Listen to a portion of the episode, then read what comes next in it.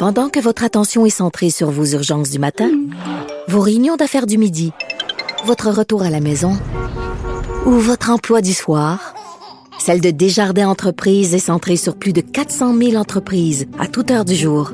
Grâce à notre connaissance des secteurs d'activité et à notre accompagnement spécialisé, nous aidons les entrepreneurs à relever chaque défi pour qu'ils puissent rester centrés sur ce qui compte, le développement de leur entreprise.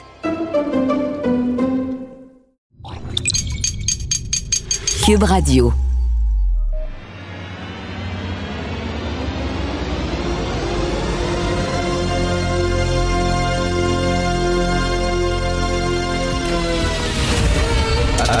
Attention, cette émission est laissée à la discrétion de l'auditeur. Les propos et les opinions peuvent choquer. Peuvent choquer. Oreilles sensibles s'abstenir. Richard Martineau. Martino. Un animateur pas comme les autres.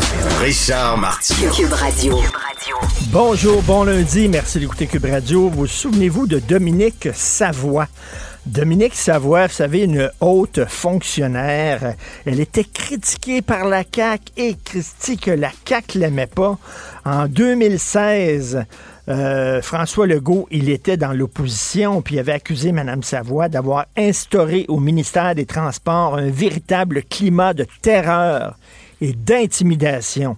Et Éric Kerr, le super ministre Éric Kerr, hein, le shérif de l'informatique, il exigeait le congédiement de Mme Savoie. Ça, je lis ça dans la presse.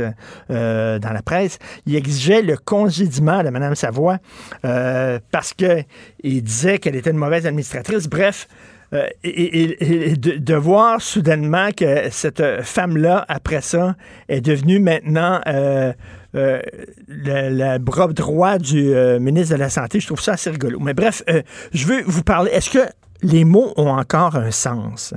Est-ce que les mots ont encore un sens? Lorsqu'on entend dire que l'Israël, l'armée israélienne fait un génocide à Gaza, je comprends qu'il y a des morts, je comprends qu'il y a des morts, c'est épouvantable. Mais un génocide, c'est vraiment une, une volonté délibérée d'éradiquer un peuple au complet, comme les nazis ont fait. J'ai vu Louise Arel, là. Elle a mis une photo, l'ex-ministre péquiste, elle a mis une photo d'un camp de concentration pendant la Deuxième Guerre, puis elle dit c'est ce qu'Israël fait maintenant euh, aux Palestiniens. Attends une minute, là. Israël égale nazi. Je m'excuse, ça n'a pas de maudit bon sens. Le Hamas, le Hamas, dans sa, sa charte, dit qu'ils veulent éradiquer Israël. Ils veulent qu'Israël disparaisse complètement de la carte. Ça, c'est une volonté génocidaire. Mais pas ce que Israël fait. On peut critiquer, bien sûr, Israël, mais tu sais, il y a des gens qui disent le cessez-le-feu. Oui, ça, a l'air facile comme ça, mais je suis désolé, là. Mais comme dit euh, Hillary Clinton, qui est l'ancienne secrétaire d'État, Hillary Clinton dit un cessez-le-feu, ça va seulement qu'aider le Hamas parce que le Hamas va avoir le temps de se réarmer. Le, le porte-parole de Hamas a dit récemment en entrevue des 7 octobre, le massacre du 7 octobre qu'ils ont fait, qu'ils ont perpétré en Israël, il va en avoir d'autres. On veut qu'il y en ait d'autres, il va en avoir des millions. Ça va prendre ce que ça va prendre pour éradiquer Israël. C'est ça qu'il a dit. Fait qu'eux autres, le cessez-le-feu, c'est pas vrai qu'ils vont arrêter. Ils vont profiter du cessez-le-feu pour s'armer davantage, creuser d'autres tunnels, etc. Et là, Hillary Clinton a dit arrêtez d'être naïf, à un moment donné, allumer un peu, mais là, non, les gens mettent sur leurs médias sociaux des photos d'un petit garçon palestinien avec une petite fille qui est euh, israélienne, puis là, ils sont main dans la main. puis non, la vie, c'est pas un jardin d'enfants. C'est pas simple comme ça. C'est extrêmement compliqué. Ça, se- peut qu'il y, ait des- qu'il y ait des situations qui sont euh, sans, sans solution facile. Euh, donc, c'est bien beau le cessez-le-feu, mais en même temps, c'est pas vrai que le Hamas va arrêter de vouloir éradiquer Israël. Bref, c'est un problème extrêmement complexe. Pendant que votre attention est centrée sur vos urgences du matin, vos réunions d'affaires du midi, votre retour à la maison ou votre emploi du soir, celle de Desjardins Entreprises est centrée sur plus de 400 000 entreprises à toute heure du jour. Grâce à notre connaissance des secteurs d'activité et à notre accompagnement spécialisé, nous aidons les entrepreneurs à relever chaque défi pour qu'ils puissent rester centrés sur ce qui compte, le développement de leur entreprise. Si c'est vrai qu'on aime autant qu'on déteste, Martineau, C'est sûrement l'animateur le plus aimé au Québec. Vous écoutez Martineau. Cube Radio.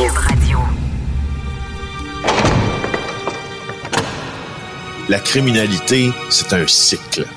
Et tu vois, le nouveau procès va se dérouler sans qu'aucun témoin ne se présente à la barre. L'histoire des criminels racontée par l'unique journaliste d'enquête, Félix Séguin. Félix, euh, avant de parler de l'Office de consultation de Montréal, j'ai eu un flash ce week-end euh, concernant le port de Montréal, OK? Et le, le- le dossier que vous avez fait excellent là, euh, sur le port de Montréal, qui est une passoire. Et là, on dit on n'a pas le temps de vérifier le contenu de chaque conteneur parce qu'il manque d'inspecteurs, on n'est pas assez, puis il y a trop de conteneurs, puis tout ça. Question quiz comme ça. Ça se peut-tu qu'il y ait des gens au port qui soient payés en dessous de la table pour fermer les yeux? Je pose la question parce que, tu sais, souvent, les syndicats dans les ports, là, on a vu ça aux États-Unis, là, des fois, c'est à coquiner avec le crime organisé. Je pose la question, toi. Bien sûr, vous n'avez pas eu de preuve de ça parce que sinon, vous l'auriez écrit. Mais c'est une question qu'on peut se poser. Ben, euh, Richard, oui, tu as, tu es en droit de te la poser. Euh, nous, ce qu'on n'a pas été capable de faire parce qu'on n'a pas trouvé cette information-là, c'est de relier la pègre qui opère dans le port de Montréal directement au vol d'auto. Euh, Il y a qu'une marche à monter là pour penser que ces gens-là ont peut-être des liens. Mais je veux juste te dire que cette question est, est tellement pertinente parce que au fond, depuis euh, les années 70, qui contrôle le port de Montréal et ses activités criminelles, c'est le clan Matix. Et le clan Mhm. Matix et, ses- et sa descendance, les descendants de Gérald Matix, contrôlent encore les activités criminelles au port de Montréal. Il y a une fameuse euh, entrevue qui avait été donnée par quelqu'un en situation de connaissance sur qu'est-ce qui pouvait se passer dans les activités portuaires, nous disait quand un conteneur sortait du port de Montréal, on avait qu'à regarder M. Matix et s'il se touchait la joue, le conteneur prenait une direction. Ben, s'il ne faisait rien, le conteneur prenait sa direction normale.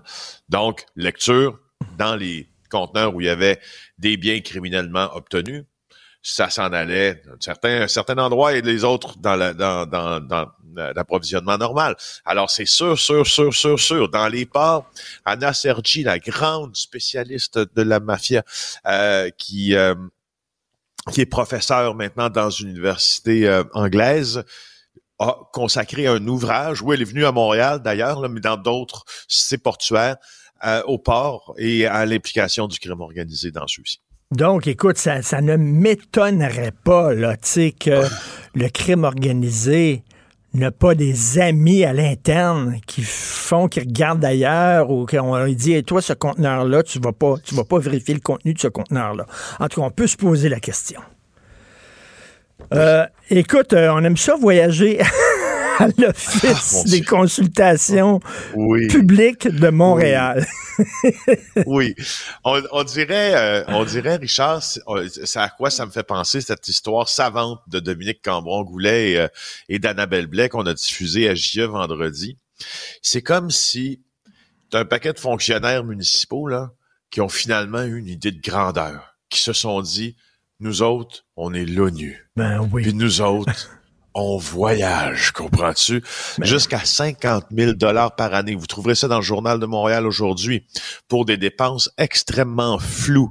Australie, Pays-Bas, France, Espagne, Côte d'Ivoire, Mozambique, Brésil, Mexique, Londres, Maroc, Suisse, Argentine, Tunisie, Émirats arabes unis. Les dirigeants de l'OCPM depuis 2016, ils parcourent le monde. En 2016, 10 voyages par avion quand l'OCPM allait consulter la population montréalaise sur les façons de réduire la dépendance de la ville aux énergies fossiles. Euh, écoute, et, et, et dans, et dans tout ça, euh, Donc, on a détaillé là, beaucoup de dépenses. je te rappelle des écouteurs à 900 dollars pour l'actuelle présidente de l'OCPM. Euh, un redrapage complet de ses bureaux, beaucoup de soupers au restaurant dans les bonnes tables de Montréal, euh, Ferreira, Iberica, tout y passe, mais euh, Damas eux aussi. Et euh, ce qui arrive avec ça, là, c'est que... Oui, vas-y, Richard. Non, non, mais explique c'est quoi l'Office de consultation publique de Montréal. Ils font ah quoi, ces gens-là? Bon, alors, l'Office de consultation publique de Montréal consulte les Montréalais et les Montréalaises euh, lorsque de grands projets d'infrastructure ou de grands projets de logement euh, sont instaurés. Alors, il tient des consultations publiques. Ce sont des spécialistes de la consultation publique. Exemple, quand on avait parlé de piétoniser la voie euh, Camillien-Houd, euh, il y a eu une grosse consultation publique. On avait soumis un rapport à la Ville de Montréal en disant c'est possible cohabitation entre euh, véhicules euh, et piétons. Finalement, la Ville de Montréal n'a pas écouté l'OCPM du tout, a fait à sa tête. et, et l'OCPM, donc c'est ça, ça consulte public et ça, ça a une vocation selon les, les, les qui doit être près du public. Mais là, ces gens-là ne sont pas près du public du tout. Du tout. Mais ils consultent, ils consultent la population de Montréal pour des décisions qui touchent les gens de Montréal. Qu'est-ce qu'ils font au Mozambique? Ils vont chercher de l'expertise, Richard. De l'expertise. Attends une minute. Une consultation, tu, tu loues une salle, tu as deux micros, il y a des gens qui viennent jaser, ils t'envoient des rapports. C'est ça qui est ça. On s'entend, ils sont pas en train d'envoyer un satellite sur la Lune. C'est ça qu'ils font. Ouais, là. C'est ça, exactement. Puis la présidente la plus connue euh, de, de l'OCPM, là, c'est l'ex-présidente, c'est Dominique Olivier, c'est l'actuelle présidente du comité exécutif de la ville de Montréal. Euh, ce qu'elle nous a dit, Madame Olivier, c'est la seule euh, de la direction ou d'une ancienne direction de l'OCPM qui a, qui a accepté de nous donner une entrevue. Ce qu'elle dit là, quand on lui demande, non mais est-ce que c'est normal ça Madame Olivier. Elle dit bien sûr, c'est des normes. Alors, tu comprends derrière quoi on se. Mais. Est alors, on questionne, est-ce que, alors, si c'est normal selon les normes, est-ce que les normes sont OK? Est-ce que vous avez un problème de normes? Est-ce que vous surveillez ce qui se passe? Puis on dit, waf, pas vraiment. Écoute, il y en a un qui avait pas l'air content à JE, là. C'est M. Guy Grenier qui est l'actuel grand patron maintenant euh, de cet office-là, qui en 2016 n'était pas le patron à l'époque, mais il avait pas l'air d'être content que des journalistes posent des questions. Non, puis euh, non parce que tu vois le CPM nous avait dit nous nous on se prononce juste juste, sur des enjeux de consultation publique. Mon compte de dépenses, on vous répond pas, vous avez pas pas d'affaire à savoir ça. Euh, Guy Grenier, bon ben euh, pour euh, pour information, Guy Grenier là, anciennement lui là, il était chef de cabinet à Saint-Jean-sur-Richelieu, à la municipalité de Saint-Jean-sur-Richelieu, a même cumulé les deux emplois en même temps à un certain moment, intéressant. Deux, Grenier était aussi et ça c'est assez fascinant ma foi entre les dirigeants de l'OCPM, on s'est vendu des entreprises. C'est-à-dire qu'on s'est d'abord, on s'est nommé, on a nommé des amis, puis on a euh, nommé des associés d'affaires aussi. Ces gens-là avaient souvent des entreprises ensemble. T'imagines les apparences de copinage qui ne passeraient pas le test dans aucune organisation publique?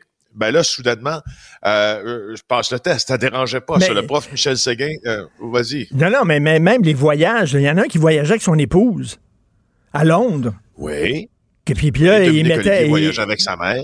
Ben voyons donc. puis ça, c'est au frais de la ben princesse, Bien sûr, puis euh, ben non, Dominique Olivier affirme, faut bien le mentionner, que sa mère a tout payé, sa ben nourriture et, la part de l'appartement de type Airbnb qu'elle louait. J'espère. Euh, oui. Euh, oui. Non, non, Doré, lui, euh, il en a profité pour aller au Brésil aussi, au mariage de, certains amis. Et d'ailleurs, son compte Facebook le dit, là, puis il a chargé un peu aussi de l'OCPM. Mais ça, on dit, c'est l'argent public. Margaret Thatcher, elle disait, l'argent public, ça n'existe pas, c'est l'argent des contribuables. C'est ça, c'est nous autres qui payons pour ça. C'était un excellent job. Merci, Félix Seguin. Salut. Merci. Pendant que votre attention est centrée sur vos urgences du matin, vos réunions d'affaires du midi, votre retour à la maison ou votre emploi du soir, celle de Desjardins Entreprises est centrée sur plus de 400 000 entreprises à toute heure du jour. Grâce à notre connaissance des secteurs d'activité et à notre accompagnement spécialisé, nous aidons les entrepreneurs à relever chaque défi pour qu'ils puissent rester centrés sur ce qui compte, le développement de leur entreprise. Avis à la gauche. Ben oui, on le sait. Martineau, ça n'a pas de bon sens comme il est bon. Vous écoutez Martineau. Cube Radio. Cube Radio. Cube Radio. En direct à LCN. Dans 45 minutes, on va rejoindre Richard Martineau dans les studios de Cube Radio. Salut Richard. Salut Adrien. Écoute, en m'en venant en auto, j'ai croisé des fonctionnaires qui étaient là en piquetage et qui manifestaient. Et écoute, beaucoup d'automobilistes qui klaxonnaient en guise d'appui. Beaucoup, beaucoup. On les entendait. Donc, ils ont encore la population de leur Ouais. côté. Quand il va y avoir trois jours de grève générale, on s'en reparlera, Audrey. Mais actuellement, je pense que les gens trouvent que les offres du gouvernement étaient des offres un peu insultantes et de la pinotte. Donc, les gens klaxonnaient beaucoup. C'est souvent comme ça qu'on mesure l'appui Oui. euh, de la population euh, sur les euh, piquets de grève. Tu voulais parler, Richard, de l'Office de consultation publique de Montréal. On en a parlé la semaine dernière. Et là, on, a un nouveau volet concernant les voyages. On aime ça voyager aux frais des contribuables. C'est ce Ben qu'on oui, constate tout à fait. D'ailleurs, en passant, je sais pas ce que tu fais ce midi, mais écoute, j'aimerais ça qu'on parle de ma chronique. Là. Je t'invite à la Maison Bouloud. Es-tu blanc ou rouge, toi, pour le vin? Euh, Ah, plus blanc. Plus blanc. OK, on va faire ça. On va jaser. On va envoyer la, la- la facture à LCN. Ils sont tellement riches, LCN. Ça n'a pas de maudit bon sens. On va envoyer la facture. Et quand Jean-François va revenir vendredi, on ira chez Milos, les trois, puis on le mettra au courant de ce dont on a discuté aujourd'hui. Écoute, c'est vraiment comme ça. Là. Dans, dans le privé, ça ne passerait pas, ce genre de compte de dépenses-là. Mais au public, hein, c'est l'argent public. hein. Alors là, on l'a su euh, vendredi dernier. Là, euh, le bureau d'enquête a dit qu'il allait toujours dans des restaurants. Mais là, écoute, ils vont en voyage. Et l'Office de consultation publique de Montréal, ils font des consultations, OK? C'est-à-dire que lorsqu'on va barrer une route, on va consulter les, les, les, les Montréalais, savoir s'ils sont d'accord ou pas. Donc, écoute, ça, c'est... Ils louent une salle avec trois micros, ils reçoivent des rapports, ils, ils interviewent les gens, ils font des sondages. Ils n'envoient pas un satellite sur Saturne. Ils n'ont pas besoin d'aller voir comment on fait euh, des sondages à l'extérieur ou comment on consulte la population. Ils ont fait des voyages en Australie, aux Pays-Bas, en France, en Espagne, en Côte d'Ivoire, au Mozambique, au Brésil, au Mexique, à Londres, au Maroc, etc. Avec des petites escales de temps en temps. Des petites escales de temps en temps, bien sûr, puis au restaurant, puis c'est bien arrosé, et ça, aux frais de la princesse. Veux-tu bien me dire, les autres, ils font des consultations à Montréal. Qu'est-ce qu'ils font au Mozambique quand euh, leur job, c'est de consulter les Montréalais? Ils disent, oui, mais c'est parce qu'on veut rayonner. On rayonne, nous autres. Allez, moi, j'aimerais ça rayonner. Aimerais-tu ça rayonner? Moi, je, je suis prêt à aller dans des Moi, congrès. ça rayonner comme ça. Écoute, moi, je suis prêt à aller dans des congrès internationaux euh, de, de chroniqueurs. Je vais aller là, moi, puis je vais rayonner. On rayonne. Alors, puis ils disent aussi, il faut apprendre des meilleurs. Fait qu'on on va aller voir comment ils font des consultes. Voulez-vous rire de nous autres? Vraiment. On dirait chick et chick, eux autres, ils partent une ballonne. Et euh, écoute, euh, t'as vu ça à JE quand on, on pose des questions en disant, ouais, mais vos comptes de dépenses, ils sont pas contents que des journalistes mettent le nez là-dedans. Mais bref, tout ça, c'est l'argent public. Et comme disait Margaret Thatcher, l'argent public, ça n'existe pas. C'est de l'argent des contribuables. Vous payez pour ces voyages-là. Des voyages qui ne servent strictement à rien, qui rapportent strictement rien aux Montréalais. Et on vous rappelle, le compte de taxes, quand tu viens à Montréal, ça coûte cher en maudit. Et ça, ça participe, entre autres, à payer ces voyages-là inutiles. C'est vraiment indécent. Tu voulais revenir également, Richard, sur euh, les bagarres dans la LNH. Tu te poses la question, qu'est-ce qu'on attend pour les interdire? Oui, on les a interdites dans la Ligue de hockey junior majeur du Québec. Et là, la Ligue nationale ne veut pas les interdire. Alors, petit message aux voyous, si vous voulez sacrer une volée à quelqu'un, euh, portez des patins. Parce que quand tu portes des patins, soudainement, ce qui est illégal devient légal. Écoute, si tu donnes un coup de poing sur la gueule à quelqu'un dans un bar, comme ça, t'imagines dans une bataille de même dans un bar, la police débarque tout de suite et c'est voie de fait. Mais on dirait que avec des patins sur une glace, c'est correct. Tous les experts de commotion cérébrale disent que le cerveau est, est en transformation jusqu'à l'âge de 24 ans, à peu près 25 ans. Donc, des coups comme ça, bien sûr, il y a les, les mises en échec aussi qui sont dangereuses, qui créent des commotions cérébrales, mais des bagarres aussi. Si tu veux voir deux gars se taper sa gueule, Audrey, Va voir des matchs de boxe. C'est ça le sport. Le hockey, c'est pas ça. Le hockey, c'est de pousser la rondelle dans le gardien adverse. Je ne sais pas comment ça se fait. On accepte ce genre d'affaires-là qu'on n'acceptera jamais. Donc, la Ligue nationale ne veut rien savoir. Pour eux autres, ça fait partie du spectacle. C'est Ben vrai ouais. qu'il n'y a personne qui va aux toilettes ou chercher une bière quand il y a une bagarre, euh, sa patinoire, tout le monde la regarde. Là. Mais ça fait pas partie du hockey. C'est pas du bon hockey. C'est du hockey qui est digne des années 70. Là. Euh, ou alors euh, le film Slapshot. Là, mais c'est pas, c'est pas du bon hockey. Donc, les spécialistes le disent. C'est dangereux, mais on veut rien savoir. La Ligue nationale de hockey. Donc, je t'attends à la maison Boulude ce midi pour Ben discuter oui, voilà, j'attends l'invitation, Richard. Ben oui, puis on enverra ça au frère de la princesse. Merci beaucoup, Salut, Richard. salut, Audrey. À demain. Pendant que votre attention est centrée sur cette voix qui vous parle ici, ou encore là, tout près ici, très loin là-bas, Celle de Desjardins Entreprises est centrée sur plus de 400 000 entreprises partout autour de vous. Depuis plus de 120 ans, nos équipes dédiées accompagnent les entrepreneurs d'ici à chaque étape pour qu'ils puissent rester centrés sur ce qui compte, la croissance de leur entreprise. Martino. Même avec un masque, c'est impossible de le filtrer. Vous écoutez Martino. Cube Radio.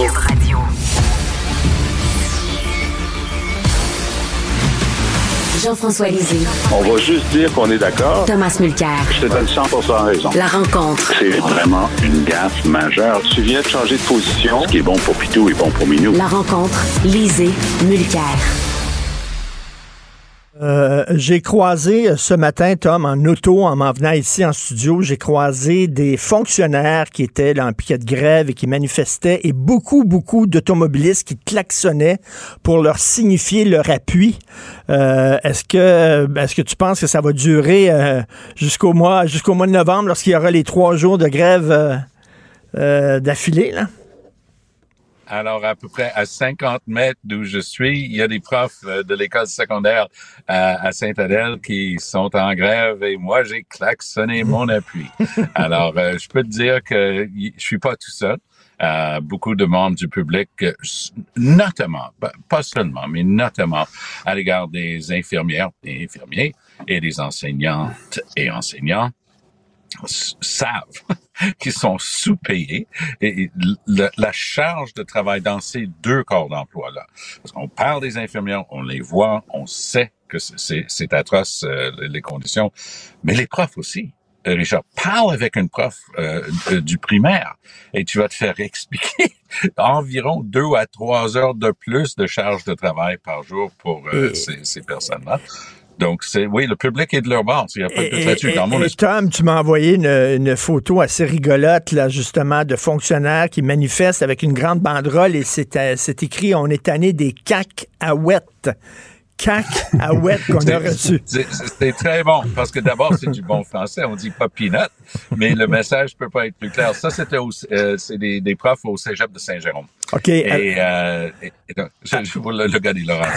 Et, euh, et- effectivement, les, les CAC, les CAQ, les CAC Aouettes, ça, ça renvoie notamment dans la, la grosse pancarte aux 30 euh, que se sont donnés les députés. Maintenant, j'étais et je suis encore d'accord que les députés, après X années euh, figées euh, euh, pour leur salaire, aient eu droit, eux aussi, à une mise à jour de, de leurs conditions de travail. Mais Jean- je Jean- savais aussi qu'il l'aurait dans le kisser, puis c'est en train d'arriver. Ben oui. Jean-François, est-ce que tu penses que ça va se régler avant les fêtes? Parce que moi, j'écoutais Éric Gingras, là, euh, le chef syndical, puis il disait, nous autres, il n'y a pas de contre-proposition salariale. C'est 20% puis ça reste 20% Est-ce que tu penses que ça, ça va se régler avant Noël? Ben, C'est-à-dire qu'ils ont fait une- un genre de contre-proposition en disant pour l'inflation, on est d'accord de s'entendre sur un mécanisme qui va, qui va euh, vraiment s'arrimer à la vraie inflation. Et donc, ça, c'est sur la table. J'ai entendu Mme Lebel dire euh, Je suis suis pas opposé à ça, mais je négocie pas sur la place publique. Alors, moi, je pense qu'il y a une voie de passage, au moins sur la question de l'appauvrissement, qui pourrait débloquer. Puis, puis rien ne se passera, d'après moi, sur les autres sujets façon importants, tant que ça, c'est pas réglé, parce que, d'abord, ils sont en beau fusil. Tout le monde est de mauvaise humeur Hum. parce que, à cause de cette idée d'appauvrissement. Alors, tu sais, quand les gens sont de mauvaise humeur, c'est bien difficile de leur dire, bon, on sait que tu es de mauvaise humeur sur ceci, mais on va parler d'autres choses. Non! Tant que tu règles pas ça, je reste de mauvaise humeur sur tout. Alors, moi, je comprends pas la stratégie patronale là-dessus. Alors, ça, c'est un, élément de déblocage. je vais vous donner appauvrissement zéro plus enrichissement seulement si on s'entend sur ce que je vous demande en flexibilité dans la classe, etc. Ça, ça pourrait marcher.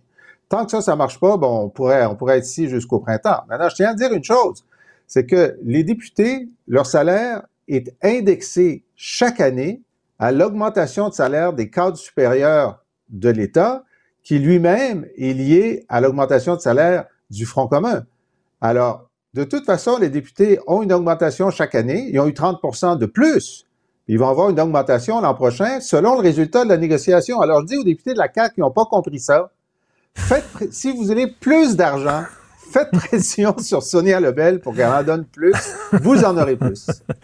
Euh, Tom, un peu plus tard dans l'émission, j'ai euh, Paul Saint-Pierre Plamondon qui va venir nous parler euh, des nouveaux seuils d'immigration qui ont été annoncés par la CAQ. Il est vraiment pas content. Donc là, il y, il y a une prise de bec entre Mme Fréchette et Paul Saint-Pierre Plamondon. Oui, et c'est un excellent échange et PSPP euh, a compris une chose en termes de communication politique. Le dimanche, c'est un free game. Hein? Tu, tu sors quelque chose d'intéressant, ça va, ça va être ramassé partout le lundi matin. Tu es en train, es en train d'occuper un créneau qui, qui est souvent abandonné. Mais Christine Fréchette, euh, elle, elle est revenue solidement euh, pour contrer. Et je t'avoue que je, je comprends le game politique parce que cette partie-là qui consiste à exprimer des craintes vis-à-vis des nouveaux arrivants, on, on a déjà joué dans ce film-là. Jean Boulet l'a exprimé lors de la dernière campagne électorale où il a tenu des propos franchement racistes à propos des immigrants. Donc, PSPP euh, sonne l'alarme avec des termes, à mon point de vue, nettement exagérés, parlant d'une crise sociale, économique sans précédent alors que les différents, les débats sur les différences tiennent largement à quelque chose que nous, on a souvent dit. C'est quoi la définition? Soit transparent avec des vrais chiffres, s'il vous plaît. Très bien. Mais le Québec, déjà, a, pris une approche beaucoup plus atténué par rapport aux autres provinces. Et on était les premiers à dire très clairement, c'est une discussion, discussion qu'il faut avoir, parce que sinon, une crise de logement va pas se résorber avec, par magie, comme disait Mark Miller. Mark Miller disait non, on, amène des immigrants puis ils vont construire de nouveaux logements. Ah oui, avec quelle qualification, de, de, quelle manière? Donc c'est de la pensée magique de l'heure et jouant vers des thèmes d'intolérance pour l'autre. Fréchette, je pense, a gagné ce débat-là pour quiconque regarde ça objectivement, va admettre que Fréchette euh, était en maîtrise beaucoup plus solide des faits que PSPP. Mais PSPP est en train de faire un appel aux émotions, pas aux faits. Est-ce que tu es d'accord avec euh, Tom? Est-ce que tu trouves que c'est 1-0, Madame Fréchette? Euh, je suis 100% en désaccord parce que si PSPP fait appel aux émotions, ben, c'est le cas aussi de la Banque canadienne impériale de commerce puis de la Banque de Montréal la Banque nationale et de la Banque de Montréal, qui ont chacun dit que la situation de la demande de logement, entre autres, est intolérable. Intolérable. L'augmentation de l'immigration est intolérable pour la crise du logement. Et ce que fait PSPP hier, c'est simplement, il a pris le chiffre donné par Mme Fréchette. Il a dit 60 000 nouveaux immigrants l'an prochain, plus 60 000 nouveaux temporaires au moins. Ça, ça fait 120 000. Combien de logements seront construits? 20 000. 120 000 personnes, 20 000 logements. Si tu trouves pas que c'est extrêmement grave, c'est que tu sais pas compter. Et c'est ce qu'il dit, et il a parfaitement raison. Comment est-ce que le gouvernement va faire en sorte que ces 120 000 personnes-là logent dans 20 000 logements? Ça ne se peut pas. Ça a une pression sur l'itinérance, ça a une pression sur les garderies, ça a une pression sur tout. Ce n'est pas tolérable. Ça va créer une, on est déjà dans la crise du logement.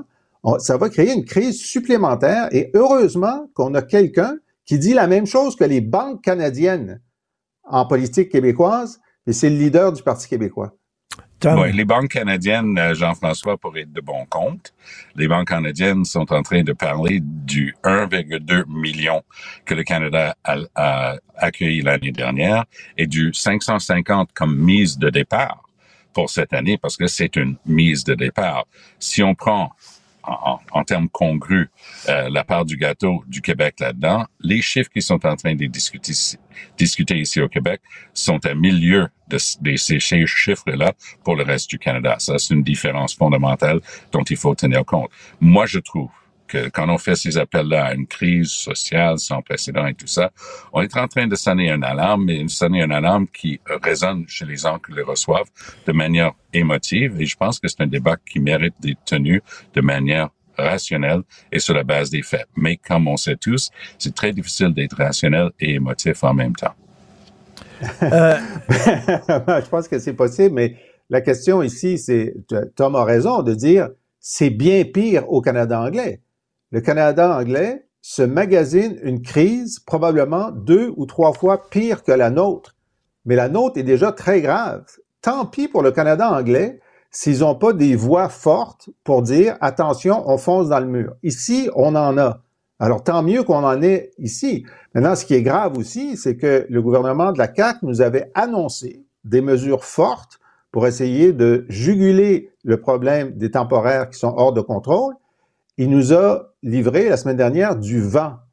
Et c'est là où c'est grave, c'est parce qu'on pensait qu'on avait un gouvernement qui était conscient de ça. Ils ont eu des rapports de Pierre Fortin, de Marc Termotte, tout le monde leur a dit, euh, il faut faire quelque chose. Ils n'ont rien fait. Ils n'ont rien fait. Ce qui fait que même lorsqu'on dit qu'il va y avoir 60 000 temporaires de plus d'ici l'an prochain, on ne le sait pas. Si la tendance se maintient, ça va être 100 000. Ils n'ont rien fait pour limiter, ils ont utilisé aucun des instruments à leur disposition en ce moment pour limiter, sauf les 15 000 étudiants canadiens anglais qui viennent au, Canada. Donc, sur 470 000 temporaires, ils ont agi sur les 15 000 étudiants. Disons que ça baisse de moitié. Ils vont avoir réduit de 7 000 sur 470 000, ce qui sera, sera peut-être 570 000 l'an prochain. Alors là, moi, j'aimerais qu'il y en ait d'autres, à part PSPP, qui, qui, sonnent la, sonnette, d'alarme, franchement. Et, il, y a une chose, il y a une chose sur laquelle on va être d'accord. C'est qu'il y a un manque de transparence dans les chiffres qui sont donnés par la CAC. Je suis d'accord. Et ça, c'est quelque chose à propos duquel nous, on a parlé les trois à répétition au cours des deux dernières années, disant, un instant, là, 50 000, 50 000. Non, c'est, regarde l'ensemble des chiffres on est d'accord là-dessus. Si le gouvernement, au lieu d'essayer d'occulter certains aspects de ces chiffres-là, jouait franc jeu, pense que tout le monde pourrait avoir un débat beaucoup plus rationnel sur le sujet. Euh, demain, euh, mini-budget demain, Jean-François, est-ce que tu penses que François Legault va envoyer des petits chèques pour euh, soudainement remonter dans les sondages et dans le cœur des Québécois? Ben, écoute, je pense que ce qu'on lit dans la presse ce matin, c'est que Éric Girard a dit non à Legault, puis c'est lui qui a gagné. Euh, je décode, là, j'ai pas d'informations, là, mais Legault aurait aimé, d'après ce qu'on a compris depuis deux semaines, qu'il y ait un geste tangible euh, où les gens puissent se rendre compte qu'ils ont des sous. Éric Girard a dit non, non, dit, regarde mon fichier Excel. Mon fichier Excel dit que l'indexation des tables d'impôts qui sont les tables d'impôts puis de l'ensemble des prestations fait en sorte que tout le monde va avoir une augmentation de 5 dans, dans la grille actuelle. Ça fait que j'ai besoin de rien faire. On est assez généreux comme ça. Mais le go dit, je suppose, il y a une personne sur dix qui vont dans les banques alimentaires. Il faut faire quelque chose. Oui, on va donner 15 millions aux banques alimentaires, mais mon fichier Excel, mais les gens comprendront pas ton fichier Excel. politiquement, peut-être que c'est juste, je, je, crois que c'est juste ce que dit, ce que dit le, ministre des Finances, mais ça n'a pas l'impact politique face à la mauvaise humeur ambiante. Et c'est ce qu'on va voir demain. Est-ce qu'il va être tenté d'envoyer des petits chèques, selon toi, Tom? Ben, comme on a déjà eu l'occasion de le mentionner, il y a une manière pour lui d'appuyer send et envoyer quand même aux gens qui sont au plus bas de l'échelle socio-économique une certaine aide sous forme d'une compensation pour les taxes, des choses qu'ils reçoivent déjà. mais il peut donner une autre contribution de cette nature-là. Peut-être ça va se solder par quelque chose du genre, mais j'ai la même analyse que Jean-François là-dessus. Et, ça, ça correspond à quelque chose. deux personnes proches euh, de, l'entourage de Legault m'ont dit la même chose. que les bras de fer entre Éric Girard et François Legault commencent à être presque malaisants. Mm. Parce que Girard agit en, comptable. Legault, qui était comptable, mais qui agit maintenant en premier ministre, qui veut, voudrait bien que son parti soit euh, dure plus longtemps que, que sa carrière politique, est en train de dire, je suis en train de laisser les, les gens de- dans le ditch. Et c'est la même chose que qui a été décodé par Poiliev avec raison. Tu remarqueras que Poiliev, il parle pas de la guerre Gaza-Israël. Il parle pas des grands enjeux de cette nature-là. Il parle du coût de l'épicerie. Et il a, selon les sondages, entre 12 et 14 points d'avance sur Trudeau, qui, qui s'embourbe de, de plus en plus. Donc, Legault comprend cet aspect politique-là. Il est aux prises avec un négo dont on a ouvert la, conversation ce matin. Trois journées de grève annoncées euh, dès ce matin. Là, ils ont donné les dates euh, vers la fin du mois de novembre pour trois jours d'affilée. Ça va juste aller en se réchauffant. Lui, il est aux prises avec un vrai, vrai, vrai, vrai problème économique. Son ministre des Finances essaie de faire sa job correctement. Legault a l'impulsion de vouloir aider les gens et je crois que c'est sincère et pas juste politique. Moi, je me souviens de cet homme-là euh, lorsqu'il a réagi. Il avait dit au début de l'été, pour le 1er juillet, pour le jour du déménagement, oh, tout le monde trouve toujours un logement. Hop là, reportage après reportage des gens dans la rue, des gens qui avaient travaillé toute leur vie, là, pas logeables. Alors là, il s'est un peu réveillé. On a vu un changement de discours émotif de François Legault. Il s'est rendu compte que c'était pas tout rose comme il le disait. Donc, Richard, pour résumer, je crois que Legault voudrait faire plus. Son ministre des Finances lui dit, fais attention. Le message qui est en train d'être envoyé aux syndiqués avec leur sécurité d'emploi, c'est vous êtes les chanceux. Et je persiste et je signe. Je crois que Legault a un plan B bien arrêté pour imposer une loi de retour au travail et des conditions de travail, une loi spéciale et à mon point de vue, dans les cartes pour cet automne. Et Jean-François, il aime ça quand il envoie des chèques parce que c'est clair, là, quand les gens reçoivent un chèque, c'est Ouais. mon oncle Ouais. François qui te l'envoie. Donc, il est pris, il est pris François Legault, excuse-moi le mauvais jeu de mots, mais entre la négo et son égo. Ben, son ego, euh, oui, puis son instinct politique et, euh, et euh, ce qu'il y a dans les caisses de l'État. Parce que lui a été habitué depuis euh, son élection en 2018.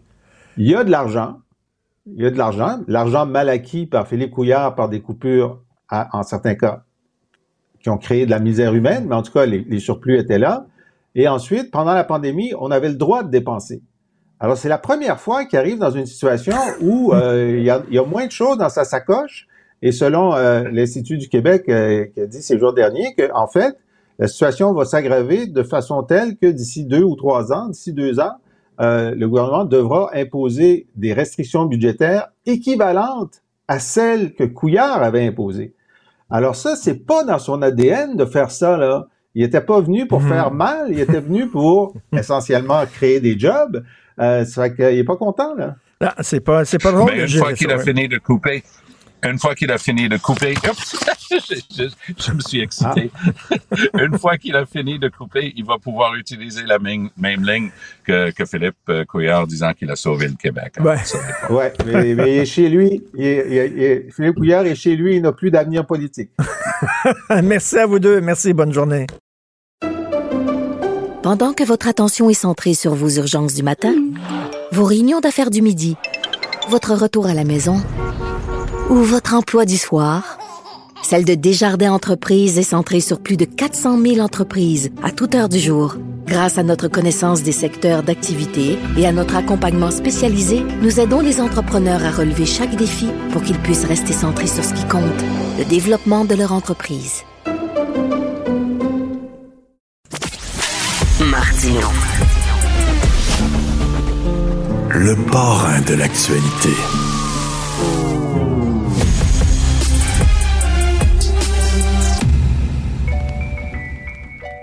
Rappellerai que 1,3 milliard. 44 milliards de dollars. C'est beaucoup, beaucoup d'argent. À partir de cet événement-là, il y a eu un point de bascule. Un directeur de la section argent, pas comme les autres. Yves Daou. Pas de sac à vaisseau, ça c'est. Pas de sac à vaisseau, ça c'est copain. Il y a huit institutions dans le mouvement coopératif des jardins. Pop Sakavi, So. Vous connaissez les noms par cœur? Ça, ça, Yves, c'est quand les gens avaient un attachement émotif envers Desjardins. Là, c'est, écoute, il y a un petit village qui euh, déclare la guerre à Desjardins. Mais Mais tu te rappelles cette pub-là qui date de 1970, là, elle mettait en vedette là, euh, Marie-Josée Taillefer, qui était une espèce de jeune bolée là, qui récitait par cœur les noms des huit institutions pour le mouvement coopératif. Mais là, ce qui est fascinant, c'est elle, elle avait 10 ans, mais aujourd'hui, là, il y a un juge qui a 74 ans, qui était client depuis l'âge de 8 ans à Caisse des Jardins, dans son village qui est Berthier-sur-Mer. Probablement que tu as déjà visité Berthier-sur-Mer. C'est un super beau village, tu comprends-tu? Tu as, une église, tu as le presbytère, tu as, un bureau de poste, puis évidemment, tu as des jardins. Ben oui. Et là, imagine-toi, ce juge-là, qui est quand même assez articulé, a réussi avec tous les villageois, ils sont 1800 euh, villageois de Berthier, là, à amener une pétition Écoute, sur les 1200, il y en a 900 qui ont signé la pétition pour empêcher la fermeture du centre de service de Berthier-sur-Mer de Desjardins. Il y en a d'autres qui sont fermés aussi à Saint-Pierre de Rivière-du-Sud, puis à Cap-Saint-Ignace. Et donc, eux autres, ils disent, écoute, il y a un paquet de gens qui ont besoin des services bancaires de Desjardins. Puis en plus, Desjardins est installé depuis des années qu'ils sont là. Et donc là, ils mènent une guerre. Mais ce qui est, ce qui est fascinant, c'est que ils ont invité le représentant de, de, Desjardins à venir à une séance d'information. Et la séance d'information a commencé de la façon suivante. Il dit, je vous le dis tout de suite, la décision a été irréversible, on ferme. fait qu'il y avait presque pas de débat. Euh, ah. Donc, mais il continue à mener cette bataille-là. Et je rappellerai que Desjardins, bon, on dit euh, que Desjardins, c'est un mouvement coopératif, mais on s'entend pour ben dire que c'est de plus en plus une banque. Et là, la question, c'est que là, ils ont coupé dans les centres de services. Écoute, depuis il, ferme à peu près 70 centres de services par année au Québec en raison du fait que probablement les gens vont vers le numérique, euh, abandonnent un peu les guichets automatiques, tout ça. Mais il y a demeure pas moins que, tu sais, y a-tu, y a-tu un milieu de terrain pour ces succursales-là où ce que tu dis, bon, je vais le maintenir, tu sais, jusqu'à temps que, je dis pas que le village va disparaître, mais la, réalité, c'est qu'il y a encore du monde qui attend en ligne, qui vont à la caisse, Quitte à ce que ça ne soit pas nécessairement rentable, puis tu compenseras avec. Euh, mais si ça ferme, si ça ferme, ils vont ils vont devoir faire beaucoup de, de, kilomètres pour ben, aller euh, à, l'autre centre de service, c'est ça. C'est ça, exactement. Ils vont être obligés de se déplacer en voiture. Euh, mais tu sais, il y a des personnes âgées qui sont c'est sûr qu'ils ont moins de mobilité, etc. Donc, tu sais, ces gens-là ne sont pas nécessairement sur le numérique tout le temps. Donc, on, est, on est vraiment une période de transition, mm. Richard, qui fait en sorte que les banques, là, tu sais, le, demain matin, on dit, bon, tu sais, les banques, euh, tu sais, la BMO, toutes ces, ces, ces, banques qui sont, dont le siège social est à Toronto, ils ont peut-être moins de codes sensibles par rapport au Québec. Mais Desjardins, euh, il y a quand même un, filon important au Québec. Là. Et ce qui est encore plus fascinant, Richard, c'est que la Banque nationale a, flairé l'opportunité et elle va organiser une rencontre le 6 novembre dernier. ah, ben ça, c'est bon, c'est ah, excellent. Ouais, c'est une bonne, Écoute, ils ont, vu une opportunité. là. Puis le juge, même le juge, il a dit, lui, il dit, ça l'a tellement découragé. Il a quand même été client depuis l'âge de 8 ans. Euh, il a décidé de transférer son compte chez, euh, chez la Banque nationale. Donc, une belle chicane de village. Et d'autres gens qui sont pas contents, c'est la fin du Publisac. Il y a des gens aussi qui s'ennuient déjà du Publisac. Là. Écoute, Richard, on est rendu nostalgique. tu sais, on, a, on voit les caisses populaires des jardins euh, disparaître. Puis là, tu as le fameux Publisac. Donc, Transcontinental a annoncé la fin du Publisac. Écoute, ça faisait 46 ans que ça existait, ce fameux sac-là, tu sais, qui est accroché aux portes. Mais je veux juste te rappeler, Richard, que dans ce sac-là, il y a presque une mine d'or parce que ben quelqu'un peut économiser dans une année presque 1000 dollars sur son alimentation. Donc, c'est sûr que les gens attendaient ça. Puis, bon, évidemment, il y a beaucoup de gens qui se sont tournés vers euh, des versions numériques, tout ça, comme annonce euh, Transcontinental, où ce qu'ils vont faire distribuer euh, plutôt une version papier qui va être distribuée par Post Canada. Là. mais il y en demeure pas moins qu'il y a beaucoup de personnes âgées, et particulièrement, on a rencontré des gens qui sont, mettons, dans une résidence pour personnes âgées. Là. Eux autres attendaient le public sac parce que c'est leur façon souvent d'économiser pour l'épicerie. Mais là, pas sûr qu'ils sont prêts à aller sur une tablette puis aller ben, comme, comme on dit là, c'est le, le timing, tu sais, euh, le, public sac avant on n'en avait pas vraiment besoin, il n'y avait pas d'inflation, fait qu'on le prenait puis on le jetait, euh, on le mettait au recyclage, mais là euh, avec l'inflation qui frappe tout le monde, on en a besoin du public sac. Oui. Puis ce qui est fascinant, Richard, c'est que, bon, Transcontinental fait une opération quand même euh, majeure de, mettre fin à ça. Mais ce qui est intéressant, c'est qu'ils vont diminuer la, portion de, des, rabais. Les, journaux locaux ne seront presque plus distribué, là, parce que c'était un, filon pour faire distribuer les jo- journaux régionaux. Mais moi, ce qui me, fatigue là-dedans, Richard, c'est que ils font une entente avec Post Canada qui va distribuer justement ce nouveau euh, Publisac, mais juste papier. Là. Post Canada, là, tu sais, c'est- ils sont, c'est plus du courrier qu'ils font. Ils, font, ils livrent juste des, des circulaires maintenant. Mais oui. Écoute, puis l'autre affaire, c'est que Post Canada, là, c'est déficitaire là, depuis des années. Tu comprends-tu? Fait que moi, je trouve ça euh, assez fascinant de voir qu'on Mhm. utilise une société d'État fédéral qui est déficitaire pour distribuer des, euh, des, des, des, des- des circulaires, alors que, que ça devrait être le courrier. Et en, en terminant, euh, première journée de grève, donc aujourd'hui, euh, on en annonce trois autres un peu plus tard en novembre. Euh, je le voyais, là, je le disais tantôt, là, moi j'entendais des automobilistes qui klaxonnaient là, en appui euh, aux, aux manifestants. Donc, ils semblent avoir la population de leur côté. Est-ce que ça va se régler avant le temps des fêtes, tu penses? Ben, moi, je pense que probablement qu'il y a encore une marge de manœuvre. La marge de manœuvre, on l'avait établie avec euh, Michel Girard, c'est 2 milliards. Parce qu'actuellement, chaque hausse de 1% de la rémunération des salaires et des avantages sociaux là, pour les 564 000, là, ça coûte un supplément de 600 millions de dollars pour le gouvernement du Québec. Là, actuellement, l'écart qui les sépare les deux, là, parce qu'on faut juste rappeler aux gens que les syndiqués demandent une augmentation de 21% sur trois ans, puis le gouvernement, lui, euh, offre 14,8 sur 5 ans. Fait que la différence entre les deux, c'est 2 milliards. Fait qu'est-ce qu'il y en a un, à un moment, il va être capable de, de bouger. Puis le- mais c'est sûr qu'actuellement, l'offre à 21% sur trois ans, là, les- les- le Québec n'a pas les moyens de se payer ça. Là. Ben non. Euh, actuellement, c'est sûr. Écoute, c'est des.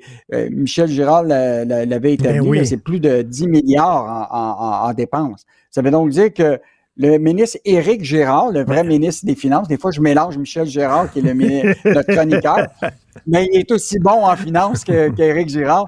Et demain, c'est la mise à jour économique, Richard. là.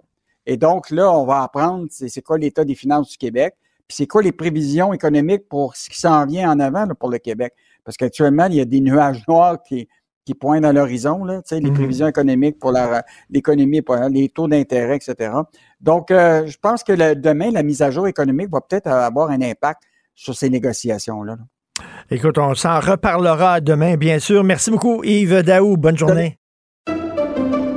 Pendant que votre attention est centrée sur cette voix qui vous parle ici, ou encore là, tout près ici, très loin là-bas, Celle de Desjardins Entreprises est centrée sur plus de 400 000 entreprises partout autour de vous. Depuis plus de 120 ans, nos équipes dédiées accompagnent les entrepreneurs d'ici à chaque étape pour qu'ils puissent rester centrés sur ce qui compte, la croissance de leur entreprise.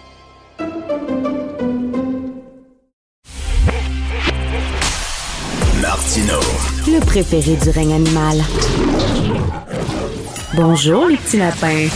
Alors, le gouvernement Legault a présenté sa nouvelle politique d'immigration et le chef du Parti québécois, M. Paul Saint-Pierre Plamondon, attaque cette politique en disant qu'elle est complètement irresponsable et qu'elle nous mène vers une crise sociale sans précédent. Il est avec nous. Bonjour, Paul Saint-Pierre Plamondon.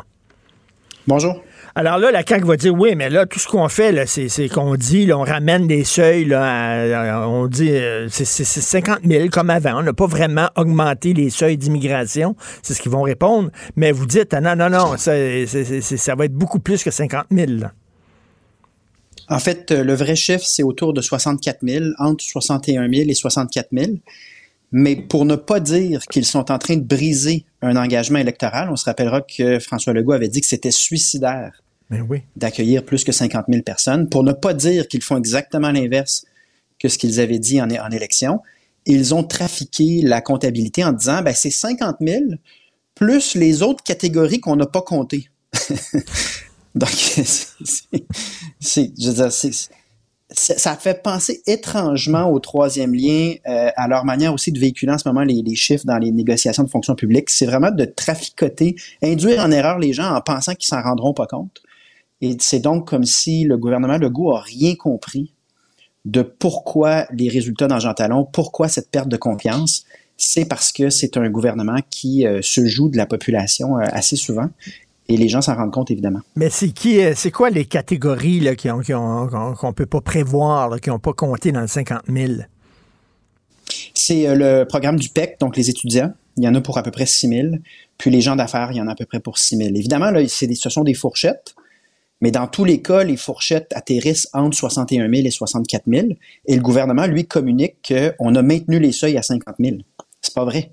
Il n'y a aucune façon d'affirmer que c'est le cas.